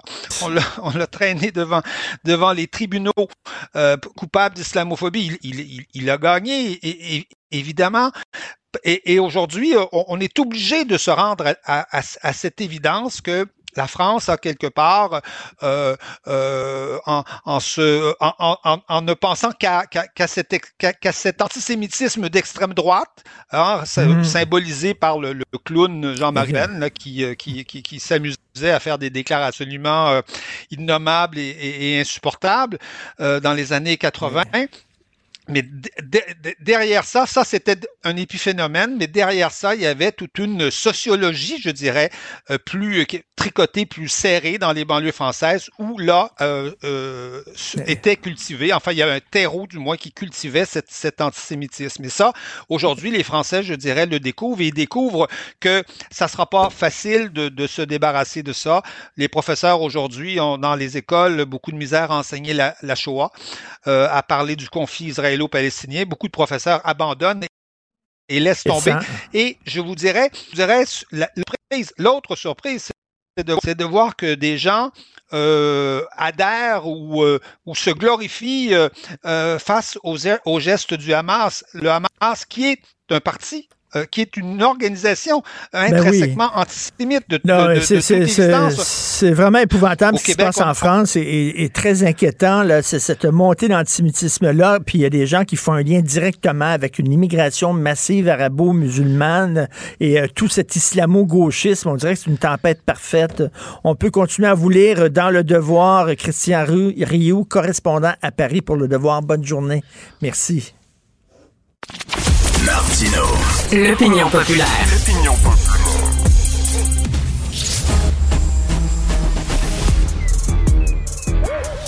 Mathieu Bocoté. Il représente un segment très important de l'opinion publique. Richard Martineau. Tu vis sur quelle planète? La rencontre. Je regarde ça et là, je me dis, mais c'est de la comédie. C'est hallucinant. La rencontre. Bocoté. Martineau. Tu veux nous parler de la mémoire d'Anne Frank, Mathieu? et surtout de son effacement. Alors, euh, je te résume, c'est dans le Figaro, euh, ça, vient d'Allemagne, mais c'était confirmé par le Figaro, donc euh, on est dans des, sources crédibles, parce que je t'avouerai que ma première réaction, c'est de me dire, est-ce que c'est vrai? Il y a une, euh, une garderie en Allemagne qui porte le nom de la garderie Anne Frank. Anne Frank, c'est cette jeune juive exilée aux Pays-Bas qui a tenu un journal pendant la guerre alors qu'elle qu'elle fuyait les nazis, mais qui a finalement été exécutée de mémoire, si je me trompe pas, à Bergen-Belsen, donc dans les camps d'extermination des nazis, et son journal est devenu une forme de classique pour comprendre la psychologie de ceux qui ont subi l'oppression, les persécutions antisémites et tout ça. Donc une garderie qui porte son nom en Allemagne. Et là, qu'est-ce qu'on voit? Cette garderie elle-même veut changer de nom. Elle veut changer de nom. Pourquoi? Parce que les administrateurs de la garderie le disent. Ce sont eux qui parlent, ce n'est pas moi. Ils disent, cette mémoire, celle d'Anne Frank, celle de l'Holocauste, est de plus en plus difficile à porter, on pourrait presque dire offensante, pour les jeunes issus de la diversité, et particulièrement les jeunes issus de l'immigration euh, arabo-musulmane. Or, il faut euh, changer le nom parce que et avoir un nom plus générique. Je pense c'est les explorateurs du monde désormais. Euh, ouais. Et une espèce de, de nom de télésérie bizarre. là. Ben oui. Et euh, donc, il faut changer le nom pour faire en sorte que cette mémoire d'Anne Frank ne vienne pas offenser les jeunes. Pour- donc, il y a deux choses là-dedans. Premièrement, c'est que non seulement les, Juifs ont été une première, mois, une première fois euh, liquidés euh, au, au centre d'une entreprise d'extermination qui est la Shoah, mais aujourd'hui, le souvenir même de leur extermination est désormais vécu comme étant encombrant pour des populations nouvelles qui arrivent en Allemagne et qui, plutôt que de s'intégrer à l'Allemagne, réclament que l'Allemagne s'adapte à elle. Premier élément. Deuxième élément. On nous dira, probablement, mais c'est euh, anecdotique. Euh, Pourquoi donner tant d'importance? Ce n'est qu'une dans une école, une garderie, c'est pas si souvent. Mais c'est faux, et je crois que tu l'évoquais euh, avec euh, Christian Rioux il y a un instant. Mais en France, depuis le début des années 2000, il y a eu un rapport important qui s'appelle le rapport Aubin, qui racontait comment l'enseignement de la Shoah n'était plus possible, de l'Holocauste n'était plus possible dans certaines écoles islamisées, dans des quartiers marqués par l'immigration massive. Pourquoi? Parce que ça heurtait violemment dans leur esprit les jeunes issus de la diversité, encore une fois, et qui avaient deux types de réactions. J'évoque ensuite la troisième. La première, c'était d'en rire ou de nier. Ou la deuxième, c'était de dire Hitler n'a pas été jusqu'au bout. Pourquoi il n'a pas été jusqu'au bout? Et en dernier sens, il pouvait avoir turbulence, il pouvait avoir violence en classe.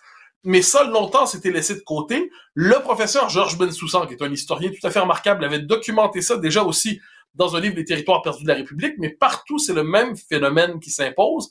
C'est la mémoire de la société d'accueil. Et dans ce cas-là, en Allemagne, une mémoire très particulière, c'est-à-dire la mémoire d'une culpabilité euh, difficile à surmonter, c'est le moins qu'on puisse dire, que celle de l'Holocauste, eh bien, cette mémoire doit désormais s'effacer pour ne pas heurter ceux qui arrivent et qui se sentent vexés par cette mémoire, dans un contexte, dernier élément, où on nous dit que ça, c'est des espèces d'idéologie islamo-gauchiste.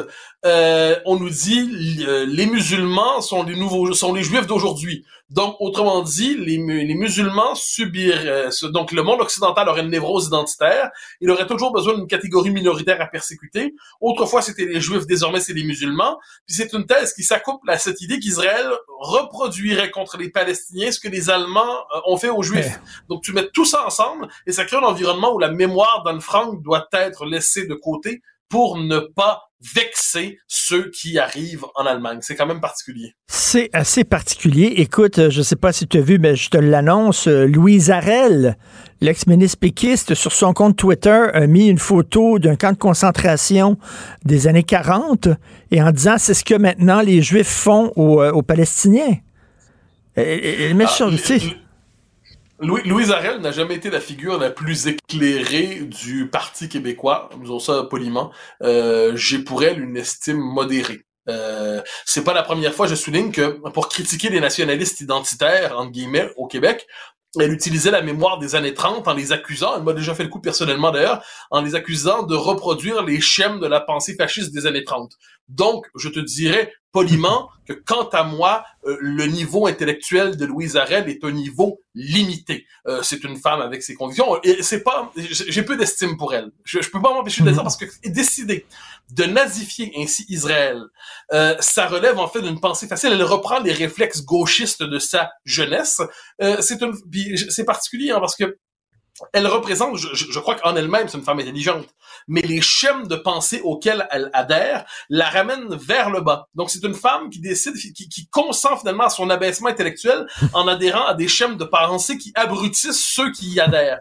Et on peut être très critique envers Israël, on peut être très critique envers l'histoire d'Israël, on peut être très critique envers Netanyahou, plus encore mais nazifier Israël, ça correspond simplement à cette idée, ce désir de diaboliser, de critiquer le fondement même de la légitimité de cet État. Et de ce point de vue, c'est un propos euh, soit inqualifiable, soit que nous qualifierons poliment d'imbécile. Écoute, j'aime beaucoup l'émission La Grande Librairie que je regarde régulièrement chaque semaine à TV5. Et là, on a fait une émission spéciale sur les enseignants, les professeurs. On a reçu des écrivains professeurs pour saluer la mémoire de Dominique Bernard et Samuel Paty, deux profs qui ont été euh, tués. Peux-tu croire, peux-tu croire, Mathieu, l'émission dure deux heures, on n'a jamais dit le mot islam. Peux-tu croire ça, toi? Ah, non, mais c'est. En fait, je peux le croire. Je, serais surpris qu'on l'ait prononcé. Je serais surpris qu'on l'ait prononcé. Pourquoi? Parce que dans le régime médiatique dominant, euh, en France, surtout dans le service public, faut bien le dire, euh, mais pas seulement, il y a cette idée, on va dire que l'intolérance a frappé. On va dire que le terrorisme a frappé. Mais on est incapable de particulariser la chose. Et là, ce qui est assez fascinant, c'est que réfléchir, me semble-t-il, calmement, aux tensions civilisationnelles qui remontent, euh, je dirais, quand même à Poitiers, là, ça fait un temps, entre euh, l'islam et le monde occidental ou européen. Ça veut pas dire qu'on diabolise les musulmans, d'aucune manière. Ça veut pas dire qu'on critique même l'islam comme religion. Ça veut pas dire ça. C'est-à-dire qu'on constate qu'il y a des tensions entre les civilisations, comme il y a des tensions entre les peuples. Si je parle des tensions entre les Irlandais et les Anglais, j'ai pas l'impression de faire un scandale. Si je parle des tensions entre la Pologne et la Russie, j'ai pas l'impression de faire un scandale. Mais si je parle des tensions entre le monde musulman et le monde occidental, j'ai pas l'impression de faire un scandale. Ça témoigne, ça ne préjuge pas d'une vision négative de la chose. Mais aujourd'hui, on est à ce point dominé par l'idée d'une culpabilité occidentale irréductible que s'il vient le temps de nommer la difficile intégration de l'islam dans le monde occidental, le fait que l'islamisme soit aujourd'hui une force offensive qui serait, qui prétend qui prétend être la seule traduction véritable de l'islam. Je ne le crois pas, mais c'est ce que prétend l'islamisme.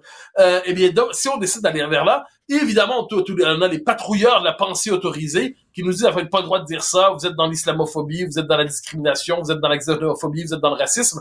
Ce qui nous amène dans ces moments orwelliens où le, réel n'est plus mentionné.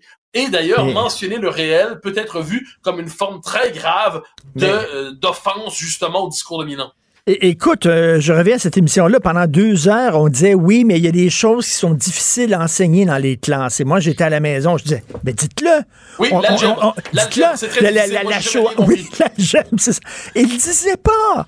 Et là, et, et là, ça parlait de l'enseignement, mais j'aimerais rappeler à ces gens-là la phrase d'Albert Camus mal nommer les choses ajoute au malheur du monde. Il me semble que le rôle principal d'un enseignant, c'est de nommer les choses, de mettre des mots sur les choses. Donc, mais pendant deux heures, on a vanté la profession d'enseignant en, en refusant de nommer les choses.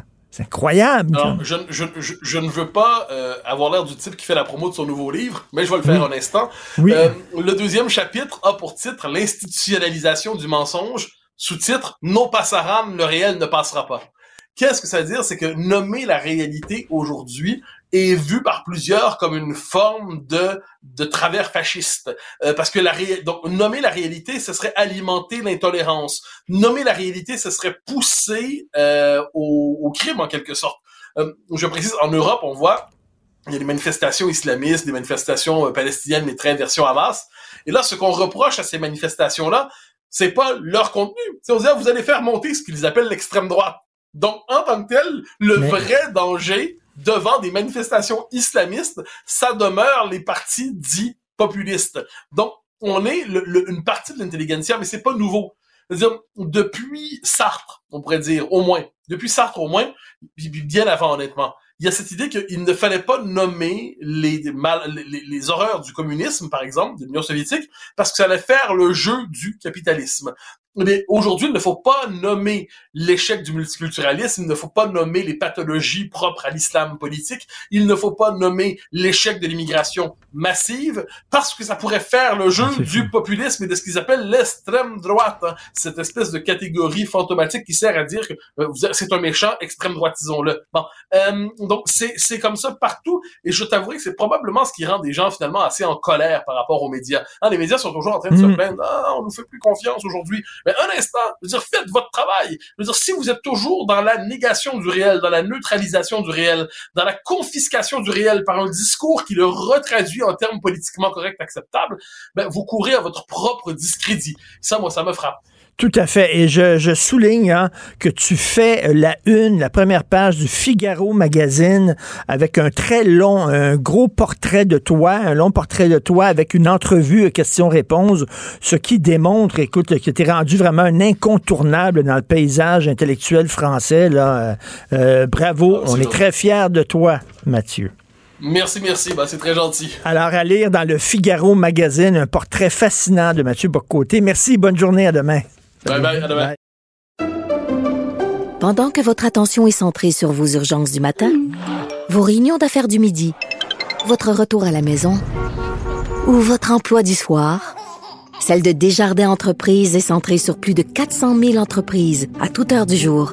Grâce à notre connaissance des secteurs d'activité et à notre accompagnement spécialisé, nous aidons les entrepreneurs à relever chaque défi pour qu'ils puissent rester centrés sur ce qui compte, le développement de leur entreprise.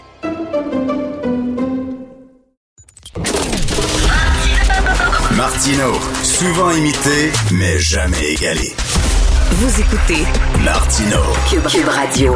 Il y a des gens derrière dont l'intention est carrément de renverser ce système-là. Luc la liberté. Contre, pas une refonte du système. On est contre le système, point. La rencontre La Liberté, Martineau. Hey Luc, tu me fais vraiment peur ce matin. Selon un sondage du New York Times, s'il y avait des élections aujourd'hui aux États-Unis, Trump gagnerait. Voilà, si c'est si ce n'est pas ce qu'on souhaite, be afraid, be very, Very afraid. afraid. Oui, voilà. Donc, écoute, le, le sondage, ça a été, je pense, pour beaucoup dans, dans les médias, dans la population, mais surtout au sein du Parti républicain, c'était un véritable coup de massue que le New York Times et le, le Siena College, là, ils se sont associés. En fait, c'est Siena College qui mène le- le- l'enquête ou le sondage. Donc, c'est un véritable coup de massue. Les démocrates, on le dit, de plus en plus, il y a pas juste des divisions, mais un fossé qui se creuse entre les plus progressistes et ceux qui continuent à suivre Biden, entre autres dans le conflit israélo-palestinien.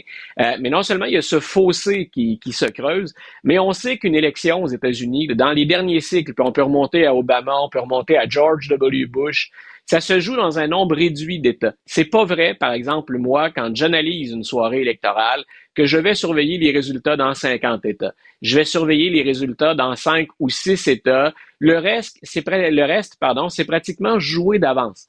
Ce qu'on fait donc, New York Times et Siena College, c'est de dire, ben, allons voir, prenons un petit coup de sonde dans les États pivots. Ben, Donald Trump gagne dans cinq des six États pivots. Et si dans certains cas, on est à l'intérieur de la marge d'erreur des sondages, il y a par exemple un État comme le Nevada où Donald Trump est. On est presque à un an jour pour jour. Donc, il nous reste un an pour, se préparer. Dieu sait qu'il y a beaucoup de choses qui, peuvent survenir d'ici là, mais il a 10 points d'avance sur Biden, Donald Trump. empêtré dans quatre procès majeurs. Euh, les tribunaux qui condamnent, il y a un de ses, ses anciens associés à Trump, quelqu'un que lui avait nommé au, au secrétariat d'État euh, en, en, parallèle. C'était pas le secrétaire d'État, mais c'était un membre du, du, personnel. Il vient d'être condamné à un peu moins de six ans de prison pour son rôle dans le 6 janvier 2021. Donc, c'est une autre condamnation d'un proche de Trump, des gens de l'entourage, ne serait-ce que ça. C'est au moins la septième personne à qui les tribunaux disent euh, désolé, ça, ne se fait pas. Vous représentez un danger ou vous avez défié la loi. Euh, malgré tout ça, Donald Trump est nettement en avance sur Joe Biden à un an. Je répète, donc du scrutin. Ça, ça donne ça, encore ça, plus écoute, de poids, ce que je te dis. Ça, ça, ça veut ouais. dire qu'au sein du Parti démocrate, là, il va y avoir une pression pour que Pépé Joe se présente pas. Là. Ben écoute, j'ai, euh, tu vois, j'ai, moi j'ai écrit ça il y a déjà quoi un mois, un mois et demi euh, dans, dans les pages du journal. Peu importe ce que je peux faire comme analyse à partir des données et des statistiques, peu importe que je dise que Joe Biden est finalement dans l'ensemble un président qui livre la marchandise. Les perceptions sont très, très, très fortes et il n'arrive plus, ni son équipe, à convaincre personne. Et il y a un analyste politique qui est un ancien conseiller, un ancien stratège de Barack Obama, euh, dont j'aime bien le podcast c'est David Axelrod. Et Axelrod, c'est tout sauf un républicain, pas encore moins un républicain pur et dur. C'est pas un MAGA, loin de là. Euh, Axelrod dit à Joe Biden, faut partir. Puis grosso modo, c'est maintenant. Euh, moi, je pensais déjà que pour laisser une chance euh, de préparer la succession, euh, qu'un éventuel remplaçant ou une éventuelle remplaçante, c'est des milliards de dollars qu'il faut cumuler pour être élu maintenant. Euh, il faut que cette personne-là se prépare. Donc, je disais déjà il y a un mois, un mois et demi, il faut qu'il parte. Il ne peut pas rester. Il faut qu'il annonce qu'il termine son mandat et qu'il quitte. C'est d'ailleurs ce que je pensais quand il a gagné en 2020. Il devrait être là pour un mandat, puis ensuite qu'on prépare la relève. Euh, Axelrod dit maintenant, ben, il n'y en a plus de marge de manœuvre. C'est le temps qu'il quitte. Et écoute, euh, pour ajouter une autre mauvaise nouvelle, le Washington Post dit si Trump gagne, il va utiliser son second mandat pour se venger. Parce que là, si, il va dire, c'est c'est mon, mon, deuxième mandat, mon dernier, donc il va y aller all-in, comme on dit. là. Écoute, on n'aura même plus besoin d'un 6 janvier 2021. Ce que Trump envisage de faire, c'est intéressant là, pour nos, auditeurs qui, euh, qui lisent en anglais, qui euh, peuvent euh, peuvent lire le, le, Washington Post, donc ils peuvent accéder au site. Euh, c'est impressionnant le plan de match qu'on a. Quand je dis impressionnant, c'est en même temps terrifiant. C'est je vais utiliser le pouvoir pour faire, grosso modo, ce que mes partisans n'ont pas été en mesure de compléter le 6 janvier 2021. Euh, à quel point c'est épeurant, c'est peut-être anecdotique. Autre nouvelle qui circulait ce matin, il y a des États où on va manquer de travailleurs d'élection. C'est important, hein? on le dit pour euh, le, le vote par anticipation, mais ne serait-ce que pour gérer le vote, la journée du scrutin. Il y a eu tellement de menaces à la dernière élection il y a des gens dont on a craint pour la vie parce qu'ils recevaient des messages de mort parce qu'on les accusait de faire le jeu de Joe Biden. Il y a des États où, au moment où on se parle, on manque de travailleurs d'élection. Donc, quand on parle de démocratie, c'est beaucoup de choses, la démocratie. Mais c'est entre autres énormément de travail, parfois rémunéré ou de bénévoles, pour être en mesure de gérer, ne serait-ce que ça, le déroulement et le décompte des voix électorales. Ce sont des gens habituellement qu'on qu respecte et dont on va et qu'on va remercier pour leur contribution. Il y en a tellement qui ont été menacés que soit ceux qui étaient là disent on quitte, ou encore d'autres qui disent non, moi je vais pas mettre le doigt là. C'est devenu beaucoup trop dangereux. Et rappelle-toi, ceux qui témoignent contre Trump, c'est pas pour rien qu'on a imposé à Donald Trump des baillons dans différents procès. Soit il s'en prend au personnel de la Cour, soit il y a des témoins nombreux qui ont rapporté avoir été menacés. Mitt Romney, rappelle-toi, Mitt Romney est maintenant accompagné de services d'une garde privée ben, dont il débourse lui-même les salaires parce qu'il reçoit des, des, menaces de mort. Donc, est-ce qu'il faut être alerté? Est-ce qu'il faut avoir peur? Ben oui. Ça fait déjà, ça fait déjà trois ou quatre ans que je trouve qu'on se dirige vers quelque chose de particulièrement dangereux et que le 6 janvier 2021, il semble que ça n'ait pas suffi à secouer les gens. Ou encore que ça ait convaincu des gens d'aller de l'avant qu'on en a tellement gros sur le cœur contre le système Mais... qu'on est prêt à aller, qu'on est prêt à aller jusqu'à la violence politique. Les sondages disent la même chose, Richard. C'est incroyable avec tout ce qu'on apprend Absolument. de jour en jour sur Donald Trump, qui est un bandit, une crapule, et les gens sont quand même prêts à le réélire. Écoute, je c'est là parfois hein, où je en même temps je m'amuse là-dedans parce qu'il y a énormément de matière, mais de l'autre côté c'est un peu inquiétant. C'est on peut critiquer les démocrates et je ne me prive pas de le faire, euh, puis je pense le faire assez régulièrement. Mais ce que font les républicains les plus extrémistes, c'est autre chose. Je pense qu'on a, ça fait longtemps que je te répète ça, on a besoin aux États-Unis d'un parti républicain qui est sain, d'un parti républicain qui est une véritable option, puis qui viendrait compenser les excès des démocrates, ou les dérives des démocrates, ou la division des démocrates. Mais le Parti républicain auquel on a droit actuellement, ce n'est pas ça. Et j'ai plus peur des extrémistes républicains que je peux avoir peur de ce qu'on voit du côté démocrate Ben au oui. moment où on se parle. Ben oui. Donc, on- n'est pas dans un jeu de, de, de critique à balayer, à, à peser le pour et le contre. Il y a une faction radicale, il y a une faction extrême, puis c'est, c'est rien de moins que la démocratie qu'on attaque. C'est plus des idées pour comment attaquer le déficit ou gérer la politique étrangère. C'est le système américain qui est lui-même ébranlé, puis dans certains cas menacé. Et c'est là où je débarque du train quand on fait de l'analyse ou du commentaire politique. C'est, écoute, pour moi, la démocratie, je pense pas faire de propagande ni en classe, ni quand je suis dans les médias. Mais il y a une chose à laquelle je tiens, c'est la démocratie. Elle est imparfaite, la démocratie, on le sait, mais j'y tiens. Travaillons à l'améliorer, pas à, ben, pas à la saper. Dans quel monde vont grandir nos enfants?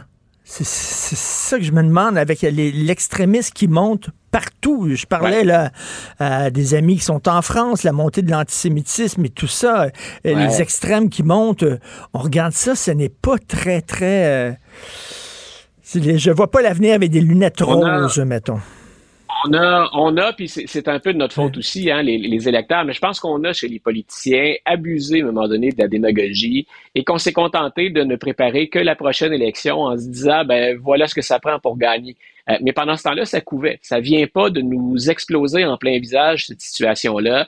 Les critiques des régimes démocratiques en Occident, ça fait des années que c'est documenté. Mais dans certains cas, ben on est au bord de, de, de l'explosion. Et euh, ben moi, je m'inquiète de ce que je vois de notre plus proche voisin. Ben, c'est important de parler à nos enfants, de leur apprendre c'est quoi la démocratie. Toi, tu es au front comme professeur, professeur d'histoire. Effectivement. Tu es au front tous les jours. Merci, Luc. On se reparle demain, bien sûr, de- du témoignage de Donald Trump qui aura lieu aujourd'hui. Oui. On va s'en reparler demain. Bonne journée malgré tout. Salut, Luc. Bonne journée, Richard. Oui, bonne journée malgré tout, toi aussi. Oui. Si vous avez euh, des scoops, des commentaires, vous êtes content, pas content, écrivez-nous à studio@cube.radio ou téléphonez-nous au 1-877-827-2346.